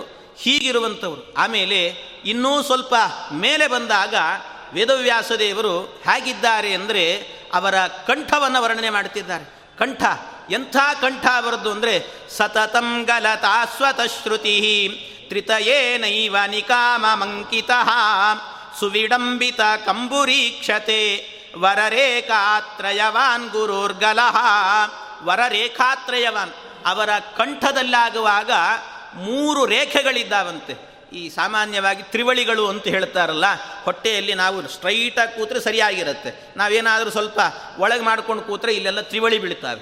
ಹಾಗೆ ಆ ರೀತಿ ಕಂಠದಲ್ಲೂ ಕೂಡ ಮೂರು ತ್ರಿವಳಿಗಳಿದ್ದಾವಂತೆ. ಅಂಥ ಮೂರು ತ್ರಿವಳಿಗಳು, ಅದೆಲ್ಲವೂ ಕೂಡ ಲಕ್ಷಣ. ಅಂಥ ಲಕ್ಷಣದಿಂದ ಕೂಡಿದ್ದಾರಂತೆ, ಅಂಥ ವಿಶಿಷ್ಟವಾದಂಥ ಲಕ್ಷಣ. ಆಮೇಲೆ ಅವರ ಹೊಟ್ಟೆ ಅವರ ಹೊಟ್ಟೆ ಹೇಗಿದೆ ಅಂದರೆ ಇಡೀ ಬ್ರಹ್ಮಾಂಡವನ್ನೇ ಒಳಗಿಟ್ಟುಕೊಂಡಿದ್ದಾರೆ. ಬ್ರಹ್ಮಾಂಡವನ್ನು ಒಳಗಿಟ್ಟುಕೊಂಡಂಥ ವೇದವ್ಯಾಸ ದೇವರ ಆ ಹೊಟ್ಟೆಯಲ್ಲೂ ಕೂಡ ತ್ರಿವಳಿಗಳಿದ್ದಾವೆ ಅಂತ ಹೇಳ್ತಾರೆ. ಅಂತಹ ವಿಶಿಷ್ಟವಾಗಿರುವಂಥ ಹೊಟ್ಟೆ, ಬ್ರಹ್ಮಾಂಡವನ್ನು ಧಾರಣೆ ಮಾಡಿರುವಂಥ ಹೊಟ್ಟೆ ಅಂತ ಹೇಳಿದ್ದಾರೆ. ಅವರ ಭುಜದ ಮೇಲಾಗಬೇಕಾದ್ರೆ ಏನಿದೆ ಅಂತೆ ಎರಡು ಸೂತ್ರಗಳಿದ್ದಾವೆ ಅಂತ ಹೇಳ್ತಾರೆ. ಎರಡು ಸೂತ್ರಗಳು ಅಂತ. ಎರಡು ಸೂತ್ರಗಳು ಅಂತ ಹೇಳಿದರೆ ಯಾವುದದು ಅಂತ ಕೇಳಿದರೆ ಒಂದು ಬ್ರಹ್ಮಸೂತ್ರ, ಇನ್ನೊಂದು ಬ್ರಹ್ಮಸೂತ್ರ ಅಂತ. ಏನು ಎರಡು ಯಾವಾಗ ಬರೆದ್ರು ಅಂತ ಅನಿಸ್ತದೆ ನಮಗೆ. ಎರಡು ಬರೆದದ್ದು ಅಂದರೆ ಏನರ್ಥ ಅಂದರೆ ಒಂದು ಬ್ರಹ್ಮಸೂತ್ರ ಅಂದರೆ ಜನಿವಾರ ಯಜ್ಞೋಪವೀತ ಅಂತ ಅರ್ಥ. ಯಜ್ಞೋಪವೀತವನ್ನು ಧಾರಣೆ ಮಾಡಿದ್ದಾರೆ. ಇನ್ನೊಂದು ಬ್ರಹ್ಮಸೂತ್ರ ಅಂದರೆ ಅವರು ಬರೆದಿರುವಂಥ ಬ್ರಹ್ಮಮೀಮಾಂಸಾ ಶಾಸ್ತ್ರ, ಆ ಶಾಸ್ತ್ರ ಎನ್ನುವಂಥದ್ದು ಹೃದಯದಲ್ಲಿಟ್ಟುಕೊಂಡಿದ್ದಾರೆ ಎರಡು ಬ್ರಹ್ಮಸೂತ್ರಗಳು ಕಾಣಿಸ್ತಂತೆ ಮಧ್ವಾಚಾರ್ಯಗೆ ನಮಗೆ ಕಾಣಿಸೋದಿಲ್ಲ ಅಷ್ಟೇ. ವೇದವ್ಯಾಸ ದೇವರು ನೋಡುವಾಗ ನಮಗಿದೆಲ್ಲ ಕಾಣುತ್ತದೆ. ಏನು ಕಾಣೋದಿಲ್ಲ ಆದರೆ ಇದೆಲ್ಲ ಮಧ್ವಾಚಾರ್ಯ ಕಾಣಿಸ್ತಾ ಇದೆ. ಇಂಥ ವಿಶಿಷ್ಟವಾಗಿರುವಂಥ ರೂಪವನ್ನು ಆಚಾರ್ಯರು ನೋಡ್ತಾ ಇದ್ದಾರೆ. ಇನ್ನೂ ನೋಡಿದರು, ಸಕಲಾಸ್ತ ಕಲಂಕ ಕಾಲಿಮಸ್ಫುರದಿಂದು ಪ್ರಕರೋರು ವಿಭ್ರಮಂ, ಅಧರೀಕುರುತೆ ಸ್ವಶೋಭಯ. ವದನಂ ದೇವ ದೇವಶಿಖಾಮಣೇರಿದಂ ಅವರ ಬಾಯನ್ನು ನೋಡುತ್ತಾರೆ. ಹೇಗಿದೆ ಅವರದ್ದು ಅಂದರೆ, ಅರುಣಾಶ್ಮದಲಾಂತರೋಲ್ಲಸನ್ ನವಮುಕ್ತ ವಲಿಮಸ್ಯ ಲಜ್ಜಯೇತ್ ಅಂತ. ಅವರ ಬಾಯಿ ನೋಡಿದರೆ, ಆಚಾರ ಹತ್ರ ಹತ್ರ ಬರ್ತಾ ಇದ್ದ ಹಾಗೇನೆ, ಅವರನ್ನು ನೋಡಿ ಏನು ಅನ್ನಿಸ್ತೋ ಏನೋ ವೇದವ್ಯಾಸ್ತಿಯವರಿಗೆ, ನನ್ನ ಮಗ ಬಂದ ಅಂತ ಆನಂದ ಆಯಿತೋ ಏನೋ, ಒಮ್ಮೆ ನಕ್ರಂತೆ ಮುಗುಳ್ನಗೆಯನ್ನು ನಕ್ರಂತೆ ಆ ಮುಗುಳ್ನಗೆಯನ್ನು ನಕ್ಕ ಕೂಡಲೇ ಅವರ ಹಲ್ಲು ಕಾಣಲಿಕ್ಕೆ ಶುರುವಾಯಿತು. ಹೇಗಿದೆ ಅಂದರೆ ಅಲ್ಲಲ್ಲಲ್ಲಲ್ಲಲ್ಲಲ್ಲಿ ಕೆಂಪಾಗಿರುವಂತಹ ಈ ದಾಳಿಂಬೆ ಹಣ್ಣುಗಳನ್ನು, ದಾಳಿಂಬೆ ಹಣ್ಣಿನಂತೆ ಆಗಬೇಕಾದ್ರೆ ಎಲ್ಲ ಕಡೆಯಲ್ಲಿ ವಸುಡುಗಳೆಲ್ಲವೂ ಕೂಡ ದಾಳಿಂಬೆ ಹಣ್ಣಿನಂತೆ ಕಾಣ್ತಾ ಇದ್ದರೆ ಅವರ ಹಲ್ಲಿನ ಸಾಲುಗಳೆಲ್ಲ ಆಗಬೇಕಾದ್ರೆ ಮುತ್ತು ರತ್ನಗಳಂತೆ ಕಾಣ್ತಾ ಇದ್ವಂತೆ. ಅಂಥ ಅದ್ಭುತವಾದಂಥ ಹಲ್ಲುಗಳ ಸಾಲು ಆ ಸಾಲಿನಿಂದ ನೋಡುತ್ತಿದ್ದಾರೆ. ಅವರ ಮೇಲ್ತುಟಿ ಮತ್ತು ಕೆಳತುಟಿ ಕೆಂಪಾಗಿದೆ. ಅವರ ಮಧ್ಯದಲ್ಲಿ ಕಾಣುವಂಥ ಹಲ್ಲುಗಳು ಅತ್ಯದ್ಭುತವಾದಂಥ ಬೆಳಕನ್ನು ಕೊಡ್ತಾ ಇದೆ ಅಂತೆ. ಏನು ಇಡೀ ಜಗತ್ತನ್ನೇ ಒಂದೇ ಒಂದು ನಗುವಿನಿಂದಲೇ ಬೆಳಗಿ ಬಿಡ್ತಾರೆ ಅನ್ನುವಂತೆ ಕಾಣುತ್ತಾ ಇದೆ. ಅದು ಅಂಥ ಅದ್ಭುತವಾದಂಥ ನಗೆ ಅಂತ ಹೇಳ್ತಾರೆ. ಆ ವೇದವ್ಯಾಸ ದೇವರ ನಗೆ ಅಂತ ಹೇಳಿದರೆ ಅಷ್ಟು ಅದ್ಭುತವಾದಂಥ ನಗೆಯನ್ನು ಬೀರ್ತಾ ಇದ್ದಾರೆ. ಆಮೇಲೆ ಅವರ ಹುಬ್ಬನ್ನು ನೋಡಿದರು. ಹುಬ್ಬು ಹೇಗಿದೆ ಅಂದರೆ ಬರೀ ಒಂದು ಹುಬ್ಬಿನಿಂದಲೇ ಇಡೀ ಜಗತ್ತನ್ನು ಪ್ರಳಯ ಮಾಡ್ತಾರೆ, ಸೃಷ್ಟಿ ಮಾಡ್ತಾರೆ. ಬ್ರಹ್ಮಾದಿ ದೇವತೆಗಳನ್ನು ಅವರ ಸ್ಥಾನಗಳಿಂದಾಗಿ ಕೆಳಗಿಟ್ಟು ಮೇಲಿಟ್ಟು ಎಲ್ಲೆಲ್ಲೋ ಏನೇನೋ ಮಾಡಿಬಿಡ್ತಾರಂತೆ. ಅಷ್ಟು ಸಾಮರ್ಥ್ಯ ಆ ಹುಬ್ಬಿನಲ್ಲೇ ಇದೆ ಅಂತ ಹೇಳ್ತಾರೆ. ಅದರೀ ಕುರುತೆ ಸ್ವಶೋಭಯ. ವದನಂ ದೇವ ಶಿಖಾಮಣೇರಿದಂ. ಇಷ್ಟು ಅದ್ಭುತವಾದಂಥ ರೂಪದಿಂದ ಕೂಡಿದ್ದಾರೆ ಆಚಾರ್ಯ ವೇದವ್ಯಾಸ ದೇವರು. ಅಂಥ ವೇದವ್ಯಾಸ ದೇವರು ಇನ್ನೂ ಮೇಲೆ ಹೋದಾಗ ಅವರ ಹಣೆಯನ್ನು ನೋಡ್ತಾ ಇದ್ದಾರೆ. ಆ ಹಣೆಗಿಂತ ಮೊದಲು, ಇನ್ನೂ ಕೆಲವು ನೋಡಿದ್ರಂತೆ. ಅವರನ್ನು ಸುತ್ತುವರೆದಿರುವಂಥವರೆಲ್ಲರೂ ಕೂಡ, ಋಷಿಗಳೆಲ್ಲ ಸುತ್ತುವರೆದಿದ್ದಾರೆ ಅವರ ಬಾಯನ್ನು ನೋಡಿದರೆ ಬಾಯಿಂದ ಯಾವಾಗಲೂ ಕೂಡ ಅನೇಕ ಶಾಸ್ತ್ರಾರ್ಥ ವಿಚಾರಗಳು ಹೊರಗೆ ಬಂದಿದ್ದಾವೆ. ಅದನ್ನು ನೋಡ್ತಾ ಇದ್ದರೆ ಆಚಾರ್ಯರಿಗೆ ಅನ್ನಿಸ್ತಂತೆ, ಈ ಬಾಯಿಂದ ಬಂದಂಥ ಅನೇಕ ಶಾಸ್ತ್ರವೆಂಬ ಗಂಗೆ ಇದ್ದಾಳಲ್ಲ, ಆ ಶಾಸ್ತ್ರವೆಂಬ ಗಂಗೆ ಎಷ್ಟು ಹೊಂಡಗಳನ್ನು ತುಂಬಿಸಿದ್ದಾಳೋ ಏನೋ ಅಂತ ಅನ್ನಿಸ್ತಂತೆ. ಎಷ್ಟು ಹೊಂಡಗಳು ಅಂದರೆ, ಹೊಂಡ ಅಂದರೆ ಅನೇಕ ಋಷಿಗಳು, ಜ್ಞಾನಿಗಳೇನಿದ್ದಾರೆ, ಅವರ ಸಂದೇಹಗಳೇ ಹೊಂಡಗಳಂತೆ. ಅಲ್ಲಲ್ಲಲ್ಲಿ ಸಣ್ಣ ಸಣ್ಣ ಹೊಂಡ ಇರ್ತದಲ್ಲ ಹಾಗೆ. ಆ ಹೊಂಡಗಳನ್ನೆಲ್ಲವನ್ನು ಕೂಡ ತುಂಬಿಸಿದ್ದು ಯಾವುದು ಅಂದರೆ, ಇವರ ಶಾಸ್ತ್ರವೆಂಬಂಥ ಗಂಗೆ ಅಂತ. ಇವರ ಶಾಸ್ತ್ರಾರ್ಥ ನಿರ್ಣಯವೆನ್ನುವಂಥ ಗಂಗೆ ಹರಿದು ಬಂದು ಎಲ್ಲರ ಸಂದೇಹವನ್ನು ಮರೆಮಾಚಿ ಹಾಕಿದ್ದಾಳಂತೆ. ಅಷ್ಟು ಅದ್ಭುತವಾದಂಥ ಶಾಸ್ತ್ರಗಂಗೆಯನ್ನು ಸರಸ್ವತಿ ಹರಿದು ಬಂದಿದ್ದಾಳೆ. ಇಯಮೇಕ ಪದೇ ಸರಸ್ವತಿ, ಶ್ರುತಿ ಬರ್ತು ಪರಿಪೂರ ಯತ್ಯಹೋ ಪರಿಪೂರ ಯತಿ ಎಲ್ಲವನ್ನು ತುಂಬಿ ಹಾಕಿದ್ದಾಳೆ ಅಂತ ಹೇಳುತ್ತಾರೆ. ಇಂಥ ವೇದವ್ಯಾಸ ದೇವರು. ಆಮೇಲೆ ಅವರ ಕಿವಿಯನ್ನು ನೋಡುತ್ತಿದ್ದಾರಂತೆ. ಆ ಕಿವಿ ನೋಡಿದರೆ ಕಿವಿಯಲ್ಲಿ ಒಂದು ತುಳಸಿ ದಳವನ್ನು ಇಟ್ಟುಕೊಂಡಿದ್ದಾರಂತೆ ಕಿವಿಯಲ್ಲಿ ತುಳಸಿ ದಳ ಅಂದರೆ ಕಿ, ಕೆಲವರೆಲ್ಲ ಇಟ್ಕೊಳ್ತಿರ್ತಾರೆ ಕಿವಿ ಮೇಲೆ ಇಟ್ಕೊಂಡ್ಬಿಡ್ತಾರೆ ಕಿವಿ ಮೇಲೆ ಇಟ್ಕೋಬಾರದು ತುಳಸಿಯನ್ನು. ಕಿವಿಯ ಒಳಗೆ ಇಟ್ಕೊಳ್ಬೇಕು ಕಿವಿ ಒಳಗಂದ್ರೆ ಪೂರ್ತಿ ಒಳಗೆ ಹಾಕಿಬಿಡ್ಬೇಡ್ರೆ. ಮಾತ್ರ ಇಲ್ಲಿ ಸಂದೆ ಇರ್ತದೆ. ಚಷ್ಕುಲಿ ಅಂತ ಹೇಳ್ತಾರೆ ಅದನ್ನು ಅಲ್ಲಿ ಇಟ್ಕೊಳ್ಬೇಕು ಅದು ಮೇಲಿಟ್ಟುಕೊಳ್ಳುವಂಥದ್ದು ಬ್ರಾಹ್ಮಣರ ಲಕ್ಷಣ ಅಲ್ಲ. ಮೇಲಿಟ್ಟುಕೊಳ್ಬಾರದು ಅದನ್ನು ಮಧ್ಯದಲ್ಲಿ ಇಟ್ಟುಕೊಳ್ಬೇಕಂತೆ. ಅಂತಹದ್ದು ಆ ರೀತಿಯಲ್ಲಿ ಅವರು ಕೂಡ ತುಳಸಿಯನ್ನು ಧಾರಣೆ ಮಾಡಿದ್ದಾರಂತೆ. ತುಳಸಿಯನ್ನು ಯಾಕೆ ಇಟ್ಟುಕೊಂಡಿದ್ದಾರೆ ಅಂದರೆ ತುಳಸೀದೇವಿನೇ ಪ್ರಾರ್ಥನೆ ಮಾಡಿದ್ಲಂತೆ ವೇದವ್ಯಾಸ ದೇವರನ್ನು ಯಾಕೆ ಅಂದರೆ ತುಳಸೀದೇವಿ ಹೋಗಿ ಕಿವಿಯಲ್ಲಿ ಕೂತಿದ್ದಾಳಲ್ಲ, ಅದನ್ನು ನೋಡಿ ಅನ್ನಿಸ್ತಾ ಇದೆ ಅಂತೆ. ಮಧ್ವಾಚಾರ್ಯಗೆ ಅನಿಸಿದ್ದೇನು ಅಂದರೆ, ಕಿವಿಯಲ್ಲಿ ವೇದವ್ಯಾಸ ದೇವರ ಕಿವಿಯಲ್ಲಿ ತುಳಸಿಯನ್ನು ನೋಡಿದರೆ ಆಚಾರ್ಯಗೆ ಅನ್ನಿಸ್ತಂತೆ. ತುಳಸಿ ವೇದವ್ಯಾಸ ದೇವರ ಕಿವಿಯಲ್ಲಿ ಕೂತ್ಕೊಂಡು ಏನೋ ಮಾತು ಹೇಳ್ತಿದ್ದಾಳೆ, ಗುಟ್ಟಾಗಿ ಏನೋ ಹೇಳ್ತಿದ್ದಾಳೆ ಅಂತ ಅನಿಸ್ತು ಏನು ಗುಟ್ಟಿರ್ಬೋದು ಅಂತ ಕೇಳಿದರೆ ಆಚಾರ್ಯ ಹೇಳ್ತಾರೆ, ಏನು ಗುಟ್ಟು ಅಂದರೆ ಅನೇಕ ಹೂವಿನ ರಾಶಿಗಳು ಬಂದಿದ್ದಾವೆ ಇವತ್ತು.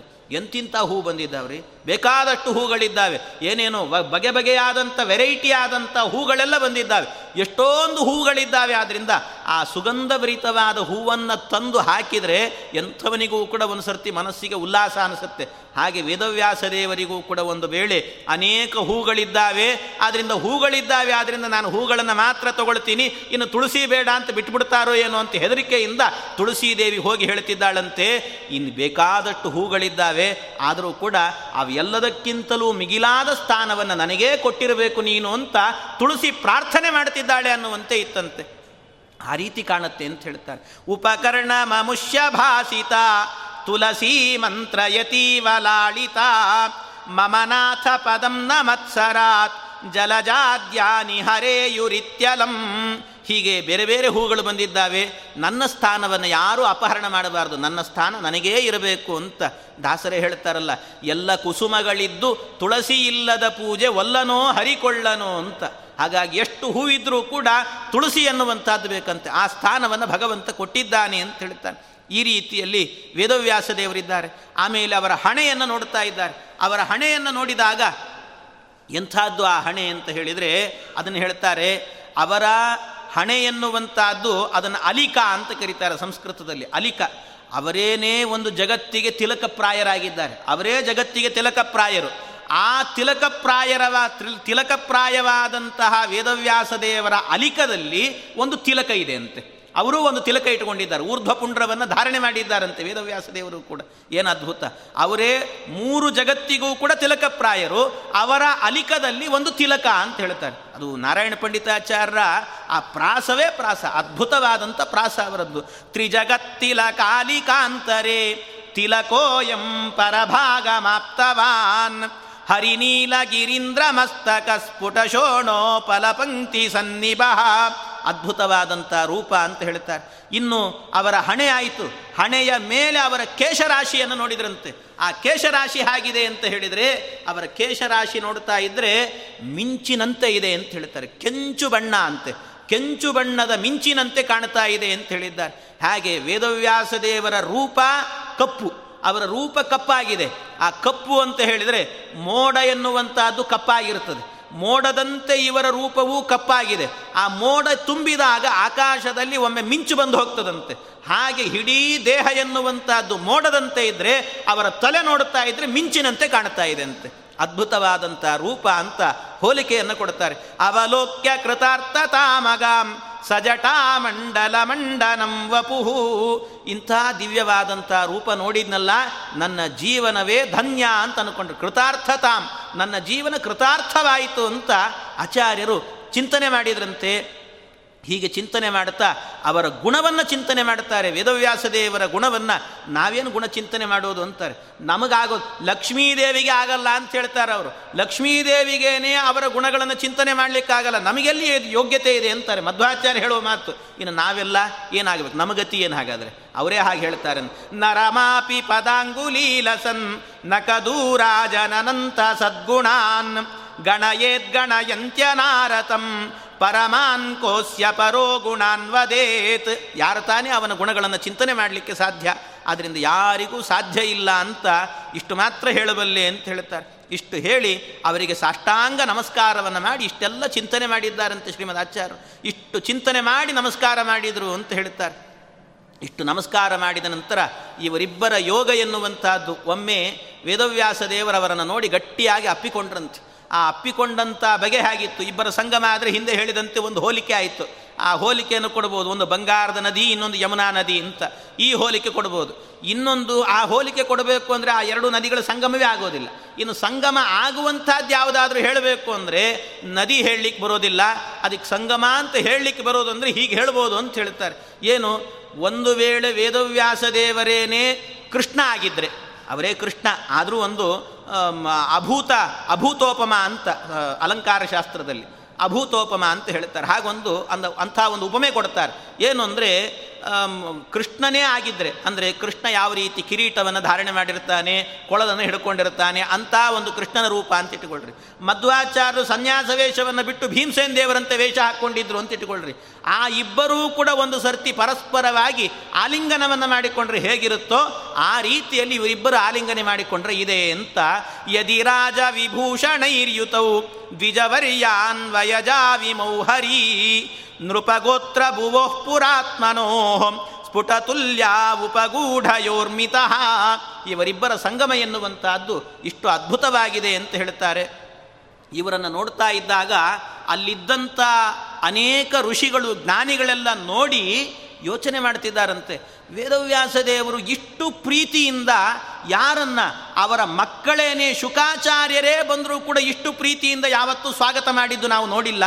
ಇವ್ರು ಯಾರಿರಬಹುದು ಅಂತ ಯೋಚನೆ ಮಾಡಿದ್ರಂತೆ. ಇವ್ರು ಯಾರಿರಬಹುದು ಇಷ್ಟು ಪ್ರೀತಿಯಿಂದ ಆಗಬೇಕಾದ್ರೆ ಸ್ವಾಗತವನ್ನು ಮಾಡಿ ಅವರನ್ನು ಯೋಚನೆ ಬಹಳ ಹತ್ತಿರಕ್ಕೆ ತಗೊಂಡು ಮಾತಾಡ್ತಾ ಇದ್ದಾರಲ್ಲ. ಇದಮಾಪ ಶುಕೋಪಿ ಲಾಲನಂ ನ ಸಮಗ್ರಂ ಜಗತಾಂ ಪಿತು ಪಿತು ಶುಕೋಪಿ ಲಾಲನಂ. ಶುಕ್, ಶುಕಾಚಾರ್ಯರಿಗೂ ಕೂಡ ಇಷ್ಟು ಲಾಲನೆ ಮಾಡಿಲ್ಲ ಅಂತ ಹೇಳ್ತಾರೆ. ಅಂಥ ಒಂದು ವಿಶಿಷ್ಟವಾದಂಥ ರೂಪ ಶ್ರೀಮದ್ ಆಚಾರ್ಯರದ್ದು. ಆದ್ದರಿಂದ ಇಷ್ಟು ಮಾಡ್ತಾ ಇದ್ದಾರೆ ಅಂದರೆ ಯಾರಿರಬಹುದು ಇವರು ಅಂತ? ಅಮುಷ್ಯ ಶಿಷ್ಯ ವಿನಯೇನ ತಸ್ಮೈ ಗುರೋರಭಿಪ್ರಾಯ ವಿದೋ ವಿದಗ್ಧಾ ತದಾನುರೂಪಂ ದದುರಾಸನಂತೆ ಚತುರ್ಮುಖ ಏವ ಮುಕುಂದದಾಸಾ ಸಾಕ್ಷಾತ್ ಚತುರ್ಮುಖ ಬ್ರಹ್ಮದೇವರೇ, ಅವರ ಪದವಿಗೆ ಬರುವಂಥ ವಾಯುದೇವರೇ ಅಂತ ಇವರನ್ನು ಚಿಂತನೆ ಮಾಡಿದರು ಅಂತ ಹೇಳ್ತಾರೆ ಹೀಗೆ ಇವರಿಬ್ಬರ ಸಂಗಮ ಆಯಿತು ಆ ಸಂಗಮದಲ್ಲೇನೆ ಅನೇಕ ತತ್ವಜ್ಞಾನಗಳ ಚಿಂತನೆಗಳು ನಡೀತಾ ಇದ್ದಾವೆ.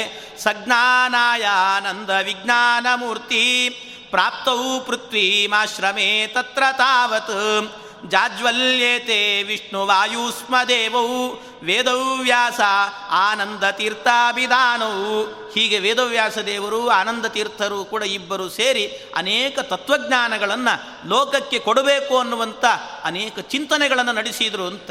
ಮಹನೀಯರು ಸೇರಿದರು ಅಂತ ಆದರೆ ಹೀಗೆ ನಡೀತಾವಂತೆ.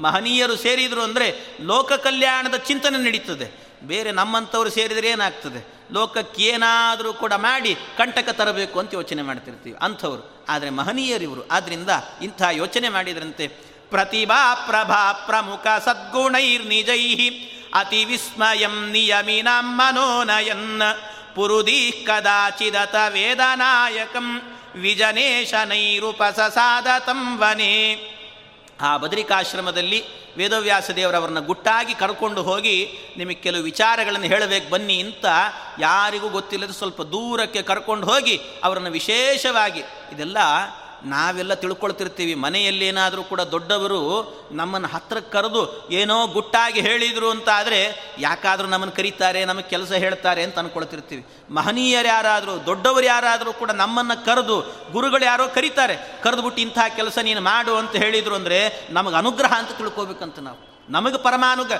ಯಾಕೆ ಎಷ್ಟೋ ಜನ ಶಿಷ್ಯರಿರ್ತಾರೆ. ಎಷ್ಟೋ ಜನ ಶಿಷ್ಯರಿದ್ದರೂ ಕೂಡ ಅವರೆಲ್ಲರನ್ನು ಬಿಟ್ಟು ನಮಗೇ ಹೇಳಿದ್ದಾರೆ ಅಂದರೆ ಅದರ ಅರ್ಥ ಏನು? ನಮ್ಮ ಮೇಲೆ ಪರಮಾನುಗ್ರಹವನ್ನು ಮಾಡುತ್ತಾ ಇದ್ದಾರೆ ಅಂತ ಅರ್ಥ ಹಾಗೆ ಗುರು ಕಾರುಣ್ಯವನ್ನು ಆ ರೀತಿ ಅರ್ಥ ಮಾಡಿಕೊಳ್ಬೇಕು ಅಂತ ಹೇಳಿದ್ದಾರೆ. ಹಾಗೆ ವೇದವ್ಯಾಸ ದೇವರು ಕೂಡ ಆಚಾರ್ಯರ ಮೇಲೆ ಇಂಥ ಕಾರುಣ್ಯವನ್ನು ತೋರಿಸ್ತಾ ಇದ್ದಾರಂತೆ. ಸುವಿಶೇಷ ಶೇಷವದ ಶೇಷವರ್ಣಿತ ಪ್ರತಿಬೋಧುರಸ್ಯ ನನು ಶಿಷ್ಯತೋಚಿತ ಈ ರೀತಿ ಅನೇಕ ಅವರು ತಿಳಿದಿದ್ದಾರೆ ಮೊದಲೇನೆ. ಆಚಾರ್ಯ ಗೊತ್ತಿಲ್ಲದ್ದೇನೂ ಇಲ್ಲ. ಅವರು ತಿಳ್ಕೊಂಡಿದ್ದಾರೆ. ಆದರೂ ಕೂಡ ವೇದವ್ಯಾಸ ದೇವರ ಬಾಯಿಂದ ಇನ್ನೂ ಕೆಲವು ಶಾಸ್ತ್ರಗಳನ್ನು ಶ್ರವಣ ಮಾಡಿದಾಗ ಇನ್ನು ವಿಶೇಷ ವಿಶೇಷ ಅರ್ಥ ಹೊಳೆಯಿತು ಅಂತ ಹೇಳ್ತಾರೆ. ಸುವಿಶೇಷ ಶೇಷವದ ಶೇಷ ವರ್ಣಿತ ವಿಶೇಷವಾದಂಥ ಅರ್ಥಗಳೆಲ್ಲವೂ ಕೂಡ ಸ್ಫುರಣೆ ಆಯಿತಂತೆ. ಹೀಗೆ ಅವರಿಬ್ಬರ ಉಪಸತ್ತಿ ಎನ್ನುವಂಥದ್ದು ನಡೆದಿದೆ ಅಂತ ಹೇಳ್ತಾರೆ. ಉಪಸತ್ತಿ ಅಂದರೆ ಇಬ್ಬರು ಪರಸ್ಪರ ಏಕಾಂತದಲ್ಲಿ ಹೋಗಿ ಇಂಥ ವಿಚಾರಗಳನ್ನು ಮಾಡ್ತಿದ್ದಾರಂತೆ. ಆ ಸಂದರ್ಭದಲ್ಲೇನೆ ಆಚಾರ್ಯರಿಗೆ ಅನೇಕ ಯಾವ ರೀತಿ ಅಂತ ಹೇಳಿದರೆ ಆಚಾರ್ಯರು ತುಂಬಿದ ಕೊಡ. ಅದು ತುಂಬಿದ ಕೊಡ ಯಾವಾಗಲೂ ಕೂಡ. ಮತ್ತೆ ಆ ವೇದವ್ಯಾಸ ದೇವರು ಮತ್ತೆ ಹೇಳಿದಾಗ ಮತ್ತಿನ್ನೂ ತುಂಬಿಸ್ಕೊಂಡ್ರ ಅಂದರೆ ತುಂಬಿಸ್ಕೊಂಡ್ರು ಅಂತ. ಮತ್ತು ತುಂಬಿದ ಕೊಡ ಅಂದಮೇಲೆ, ತುಂಬಿದ ಕೊಡಕ್ಕೆ ಮತ್ತೆ ನೀರು ಹಾಕಿದ್ರೆ ಏನಾಗ್ತದೆ? ಕೆಳಗೆ ಸೋರೆ ಹೋಗ್ತದೆ. ಮತ್ತು ಆಚಾರ್ಯಿಗೆ ಹಾಗಾಯಿತು ಅಂತ ಕೇಳಿದರೆ, ಸೋರು ಹೋಗಲಿಲ್ವಾ ಅಂದರೆ? ಆಚಾರ್ಯಿಗೆ ಹಾಗಾಗಲಿಲ್ಲಂತೆ. ಯಾಕೆ ಅಂದರೆ ವೇದವ್ಯಾಸ ದೇವರ ಅನುಗ್ರಹ ಅವರಿಗಿದೆ. ಆಚಾರ್ಯರು ಸರ್ವಜ್ಞಾಚಾರ್ಯರವರು ಆದ್ದರಿಂದ ಹಾಗಾಗೋದಿಲ್ಲ. ಯಾವ ರೀತಿ ಇದನ್ನು ಅರ್ಥ ಮಾಡಿಕೊಳ್ಬೇಕು ಅಂದರೆ ಹೋಲಿಕೆ ಕೊಡ್ತಾರೆ, ದೃಷ್ಟಾಂತ ಕೊಟ್ಟು ಹೇಳುತ್ತಾರೆ. ಯಾವ ರೀತಿ ಅಂದರೆ ಭಗವಂತ ಕೃಷ್ಣ ಪರಮಾತ್ಮ ದ್ವಾರಕಾಪಟ್ಟಣದಲ್ಲಿ ಒಂದು, ಅವನದ್ದೇ ಒಂದು ಅರಮನೆಯನ್ನು ನಿರ್ಮಾಣ ಮಾಡಿಸಿದಂತೆ, ವಿಶ್ವಕರ್ಮನಿಂದ ಅರಮನೆ ನಿರ್ಮಾಣ ಮಾಡಿಸಿದ. ಆ ಅರಮನೆ ನಿರ್ಮಾಣ ಮಾಡಿಸಿದ ನಂತರ ಆಮೇಲೆ ಬಂದು ಬಂದವರೆಲ್ಲರಿಗೂ ಕೂಡ, ಎಲ್ಲರೂ ಕೂಡ ಕೃಷ್ಣ ಪರಮಾತ್ಮನಿಗೆ ಅನೇಕ ಕಾಣಿಕೆಗಳನ್ನು ಕೊಟ್ಟು ಹೋದರಂತೆ.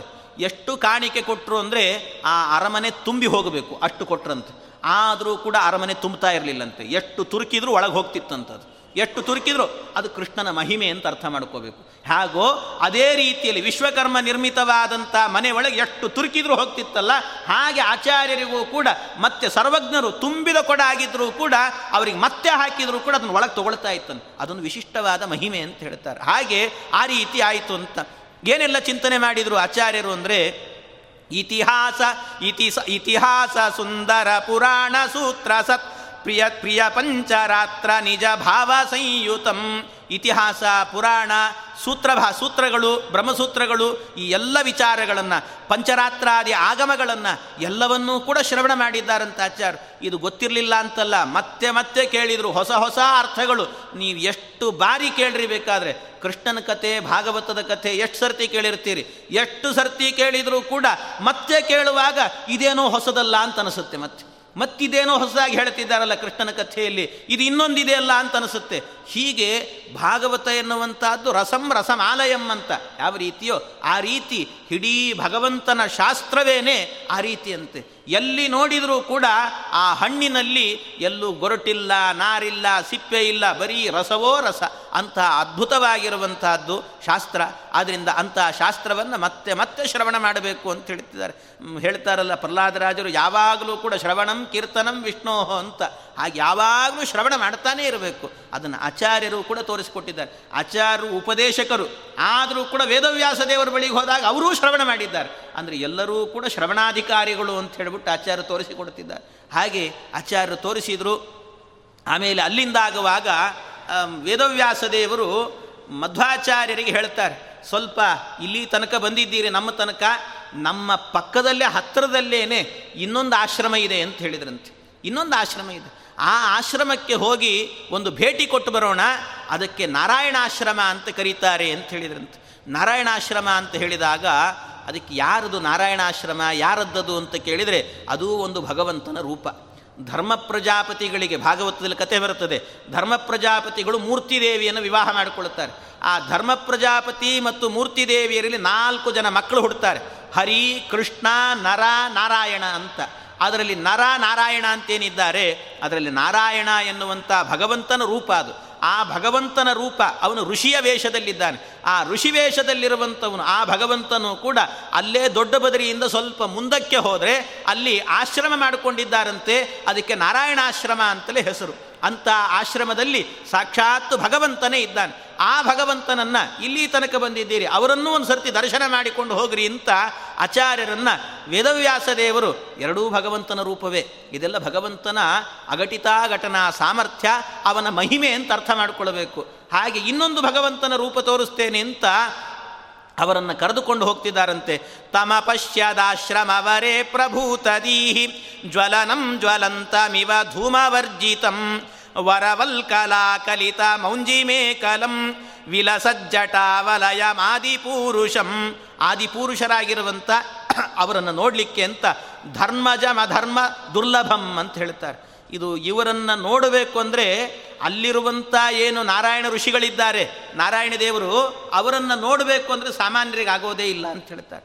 ಅದು ಎಷ್ಟೋ ಜನ್ಮದಲ್ಲಿ ಏನೋ ಪುಣ್ಯ ಮಾಡಿದರೆ ಮಾತ್ರ ಅವರನ್ನು ನೋಡಲಿಕ್ಕೆ ಸಾಧ್ಯ ಅಂತೆ. ಮಧ್ವಾಚಾರಿಗೆ ಅದು ನೋಡಲಿಕ್ಕೆ ಯೋಗ ಇದೆ. ಅವರ ಯೋಗ್ಯತೆ ಅಂಥದ್ದು. ಆದ್ದರಿಂದ ವೇದವ್ಯಾಸ ದೇವರನ್ನು, ನಾರಾಯಣ ಋಷಿಗಳನ್ನು ನೋಡಬೇಕು. ಕಣ್ಣಾರೆ ಕಾಣಬೇಕು ಅಂದರೆ ನಯನದ್ವಯೇನ ನಲಿನ ಪ್ರಭಾಮುಷ. ಪರಿಪುಲ್ಲತಾ ವಿಲಸಿತೇನ ವಿಸ್ಮಯಾತ್. ಅದ್ಭುತವಾದಂಥ ರೂಪ ಸಾಮಾನ್ಯವಾಗಿ ಸಿಗೋದಿಲ್ಲ. ತಮವೇಕ್ಷ ಧರ್ಮ ಜಮ ಧರ್ಮ ದುರ್ಲಭಂ. ಅಧರ್ಮ ದುರ್ಲಭಂ ಅಂತ ಹೇಳ್ತಾರೆ. ಯಾರು ಧರ್ಮವನ್ನೇ ಮಾಡಿರೋದಿಲ್ವೋ ಅಂಥವರಿಗೆ ದುರ್ಲಭ ಇದು, ಸಿಗೋದಿಲ್ಲ ಅಂತ ಹೇಳ್ತಾರೆ. ಭಗವಂತನ ನಾಮಸ್ಮರಣೆ ಮಾಡಬೇಕು ಅಂದ್ರೆ ಆಗೋದಿಲ್ಲ ರೀ ಯಾಕೆಂದರೆ ಅವನು ಯಾವುದೋ ಜನ್ಮದಲ್ಲಿ ಏನೋ ಪುಣ್ಯ ಮಾಡಿದರೆ ಮಾತ್ರ ಇವತ್ತಿನ ದಿವಸ ಈ ಉಪನ್ಯಾಸದಲ್ಲಿ ಕೂತು ಭಗವಂತನ ಚರಿತ್ರೆ ಕೇಳಲಿಕ್ಕೆ ಸಾಧ್ಯ? ಇಲ್ಲದೇ ಇದ್ರೂ ಸಾಧ್ಯವೇ ಇಲ್ಲ. ನಾಲಿಗೆಯಿಂದ ಭಗವಂತನ ನಾಮ ಹೊರಡಬೇಕು ಅಂತ ಆದರೆ ಯಾವುದೋ ಜನ್ಮದ ಪುಣ್ಯ ಬೇಕು. ಬೇಕು ಅಂದರೂ ಕೂಡ ನಾಲಿಗೆ ಹೊರಡೋದಿಲ್ಲ. ಭಗವಂತನ ನಾಮಸ್ಮರಣೆ ಮಾಡಬೇಕು ಅನ್ನುವ ಯೋಚನೆ ಬಂದಾಗಲೂ ಕೂಡ ನಾಲಿಗೆ ಹೊರಡೋದಿಲ್ಲ. ಅಂತಹ ಸ್ಥಿತಿ ಇರುತ್ತೆ. ನಮಗೆ ಅಹಂಕಾರದಲ್ಲಿ ಆ ಆ ಸ್ಮರಣೆನೇ ಮಾಡೋದು ಬಿಟ್ಟಿರ್ತೀವಿ ನಾವು. ಅಂಥದ್ದು. ಯಮದೇವರೇ ಹೇಳ್ತಾರೆ ಒಂದು ಕಡೆಯಲ್ಲಿ, ನಾರಾಯಣೀತಿ ಮಂತ್ರೋಸ್ತಿ ವಾಗಸ್ತಿ ವಶವರ್ತಿನಿ, ತಥಾಪಿ ನರಕೇ ಗೋರೆ, ಪತಂತಿ ಇತ್ಯೇತದ್ ಅದ್ಭುತಂ ಅಂತ ಹೇಳ್ತಾರೆ. ನಾರಾಯಣ ಎನ್ನುವ ನಾಮ ಇದೆ, ಆ ನಾಮವನ್ನು ಉಚ್ಚಾರಣೆ ಮಾಡಿದರೆ ಮನುಷ್ಯರು ನನ್ನ ನರಕಕ್ಕೆ ಬರದೇನೆ, ಹಾಯಾಗಿ ಪಾರಾಗಿ ಹೋಗ್ತಾರೆ, ಅದನ್ನು ಉಚ್ಚಾರಣೆ ಮಾಡದೇನೆ, ಬಂದು ನನ್ನ ನರಕದಲ್ಲಿ ಬಿದ್ದು ನನಗೆ ಕೆಲಸ ಕೊಡ್ತಾರಲ್ಲಿ ಇವರು ಅಂತ ಬೇಸರ ಮಾಡಿಕೊಳ್ತಾರಂತೆ. ಹಾಗಿದೆ. ಆದ್ದರಿಂದ ಆ ಭಗವಂತನ ನಾಮಸ್ಮರಣೆ ಬರಬೇಕು ಅಂದ್ರೇ ಎಷ್ಟೋ ಜನ್ಮದ ಪುಣ್ಯ ಬೇಕು. ಭಕ್ತಿಯಿಂದ ಒಮ್ಮೆ ಕೃಷ್ಣ ಅಂತ ಹೇಳ್ತೇವೆ ಅಂದರೆ ಸುಲಭವಾಗಿ ಬರೋದಿಲ್ಲಂತೆ. ಅಂತ ಅದರಲ್ಲಿ ಭಗವಂತನ ರೂಪವನ್ನೇ ದರ್ಶನ ಮಾಡಬೇಕು ಅಂದರೆ ಅಧರ್ಮ ದುರ್ಲಭಂ ಇದು. ಯಾರು ಅಧರ್ಮವನ್ನು ಮಾಡಿರ್ತಾರೋ ಅವರಿಗೆಲ್ಲ ದುರ್ಲಭ. ಅಂತಹದ್ದು ಸಿಗಲಿಕ್ಕೆ ಸಾಧ್ಯ ಇಲ್ಲ ಅಂತ ಹೇಳ್ತಾರೆ ಹಾಗಿರ್ತದಂತೆ. ಆ ರೀತಿಯಲ್ಲಿ ಭಗವಂತನನ್ನು ನೋಡಿದ್ದಾರೆ. ಆ ಭಗವಂತನನ್ನು ನೋಡಿದ ಕೂಡಲೇ ಆಚಾರ್ಯರು ಮತ್ತೆ ಭಗವಂತನನ್ನು ಹೇಗೆ ನೋಡಬೇಕು ಅಂತ ಹೇಳ್ತಾರೆ. ದರ್ಶನ ಮಾಡ್ತಿದ್ದಾರಲ್ಲ ಆಚಾರ್ಯರು. ದರ್ಶನ ಮಾಡಿದಾಗ ಅಡಿಯಿಂದ ಮುಡಿಯ ತನಕ ನೋಡಬೇಕು ಅಂತ ಹೇಳಿದ್ದಾರೆ. ಅಷ್ಟೇ ಅಲ್ಲ, ಯಾವ ದೇವಸ್ಥಾನಕ್ಕೆ ಹೋದರೂ ಕೂಡ, ಗುಡಿಗೆ ಹೋದರೆ, ದೇವರ ಗುಡಿಗೆ ಹೋದಾಗ ದೇವರನ್ನು ನೋಡುವಾಗ ಹ್ಯಾಕೆ ಚಿಂತನೆ ಮಾಡಬೇಕು ಅಂತ ವೇದವ್ಯಾಸ ದೇವರು ವರ್ಣನೆ ಮಾಡಿದರು ಅಡಿಯಿಂದ ಮುಡಿ ತನಕ. ಅದಾದ ಮೇಲೆ ದೇವಸ್ಥಾನದಲ್ಲಿ ದೇವರು ನೋಡಿ ಕೂಡಲೇ ಓಡೋಡಿ ಹೋಗಿ ಬಿಡೋದಲ್ಲಂತೆ. ಮತ್ತೇನು, ಒಂದು ಐದು ಹತ್ತು ನಿಮಿಷ ಕೂಡಬೇಕು ಅಂತ ಹೇಳ್ತಾರೆ. ಅಲ್ಲೇ ಎಲ್ಲಾದರೂ ಒಂದು ಕಡೆ ಕೂತಿರ್ಬೇಕಂತೆ. ದೇವ್ರನ್ನೇ ದೂರದಲ್ಲಿ ಕಾಣುವಂತೆ ಕೂಡಬೇಕು. ಎಲ್ಲೋ ಹೋಗಿ ಕೂತು ಬಿಡೋದನ್ನು ದೇವ್ರು ಕಾಣುವಂತೆ ಕೂತಿರಬೇಕಂತೆ. ದೇವರು ಕಾಣುವಂತೆ ಕೂತುಕೊಂಡು ಆ ದೇವರನ್ನು ನೋಡ್ತಾ ಇರಬೇಕಂತೆ. ದೇವರನ್ನು ನೋಡುವಾಗ ದೇವಸ್ಥಾನಕ್ಕೆ ಬಂದದ್ದೇ ಯಾಕೆ ಅಂದರೆ ದೇವ್ರು ನೋಡಲಿಕ್ಕೆ ಅಂತ. ನಾವು ಅದನ್ನು ಬಿಟ್ಟು ಇಲ್ಲ, ಉಳಿದಿದ್ದ ಕೆಲಸ ಎಲ್ಲ ಮಾಡ್ತಿರ್ತೀವಿ. ಮನೆ, ಹರಟೆ, ಗಿರಟೆ ಎಲ್ಲ ಇಲ್ಲೇ ಹಚ್ಚಿರ್ತೀವಿ ನಾವು. ಅಂತ ಆದರೆ ದೇವರನ್ನೇ ನೋಡಬೇಕು. ನೋಡ್ಕೊಂಡು ಹೇಗೆ ಮಾಡಬೇಕು ಅಂದರೆ ಚಿಂತನೆ ಮಾಡಬೇಕು ಅಂತ ಹೇಳ್ತಾರೆ. ದೇವರ ಚಿಂತನೆ ಮಾಡಬೇಕಂತೆ. ಯಾವ ರೀತಿ ಚಿಂತನೆ ಮಾಡಬೇಕು ಅಂತ ಆಚಾರ್ಯರು ಅದು ಸ್ವಲ್ಪ ಸಮಯದಲ್ಲಿ ಹೇಳಲಿಕ್ಕೆ ಆಗದೇ ಇರುವಂತಹದ್ದು ಬಹಳ ವಿಸ್ತಾರವಾಗಿ ಹೇಳ್ತಾರೆ ಆಚಾರ್ಯ. ಹೇಗೆ ದೇವರನ್ನು ನೋಡುವಾಗ ಏನೇನು ಚಿಂತನೆ ಮಾಡಬೇಕು? ಯಾವ ರೀತಿ ಚಿಂತನೆ ಮಾಡಬೇಕು ದೇವರನ್ನು ದೇವಸ್ಥಾನದಲ್ಲಿ? ಅದನ್ನು ಬಹಳ ವಿಶಿಷ್ಟವಾಗಿ ಜಗತಾಂ ಚತುರ್ದಶತಯಂ ಚತುರ್ಮುಖ ಪ್ರಮುಖೈರ್ಯುತಂ ಪ್ರಲಯ ಮಾನಿನಾಯ ಸಮಮುಲ್ಲಸನ್ ಕಮಲಯೈವ ಕೇವಲಂ ಪರಮಸ್ಸ ಏಷ ಹಿ ಪುರಾಣ ಪುರುಷ. ಆ ಪುರಾಣ ಪುರುಷನಾದಂಥ ಭಗವಂತನ ಚಿಂತನೆ ಮಾಡಿ ಅಂತ ಹೇಳುತ್ತಾರೆ ಯಾವ ರೀತಿ ಚಿಂತನೆ ಮಾಡಬೇಕು ಅನ್ನೋದನ್ನು ಬಹಳ ವಿಸ್ತಾರವಾಗಿ ಹೇಳಿದ್ದಾರೆ. ಅದನ್ನು ಮತ್ತೆ ನಾಳೆ ದಿವಸ ಸೇರಿದಾಗ ನೋಡೋಣ ಅಂತ ಹೇಳುತ್ತಾ ಇಂದಿನ ಉಪನ್ಯಾಸ ಕೃಷ್ಣಾರ್ಪಣಮಸ್ತು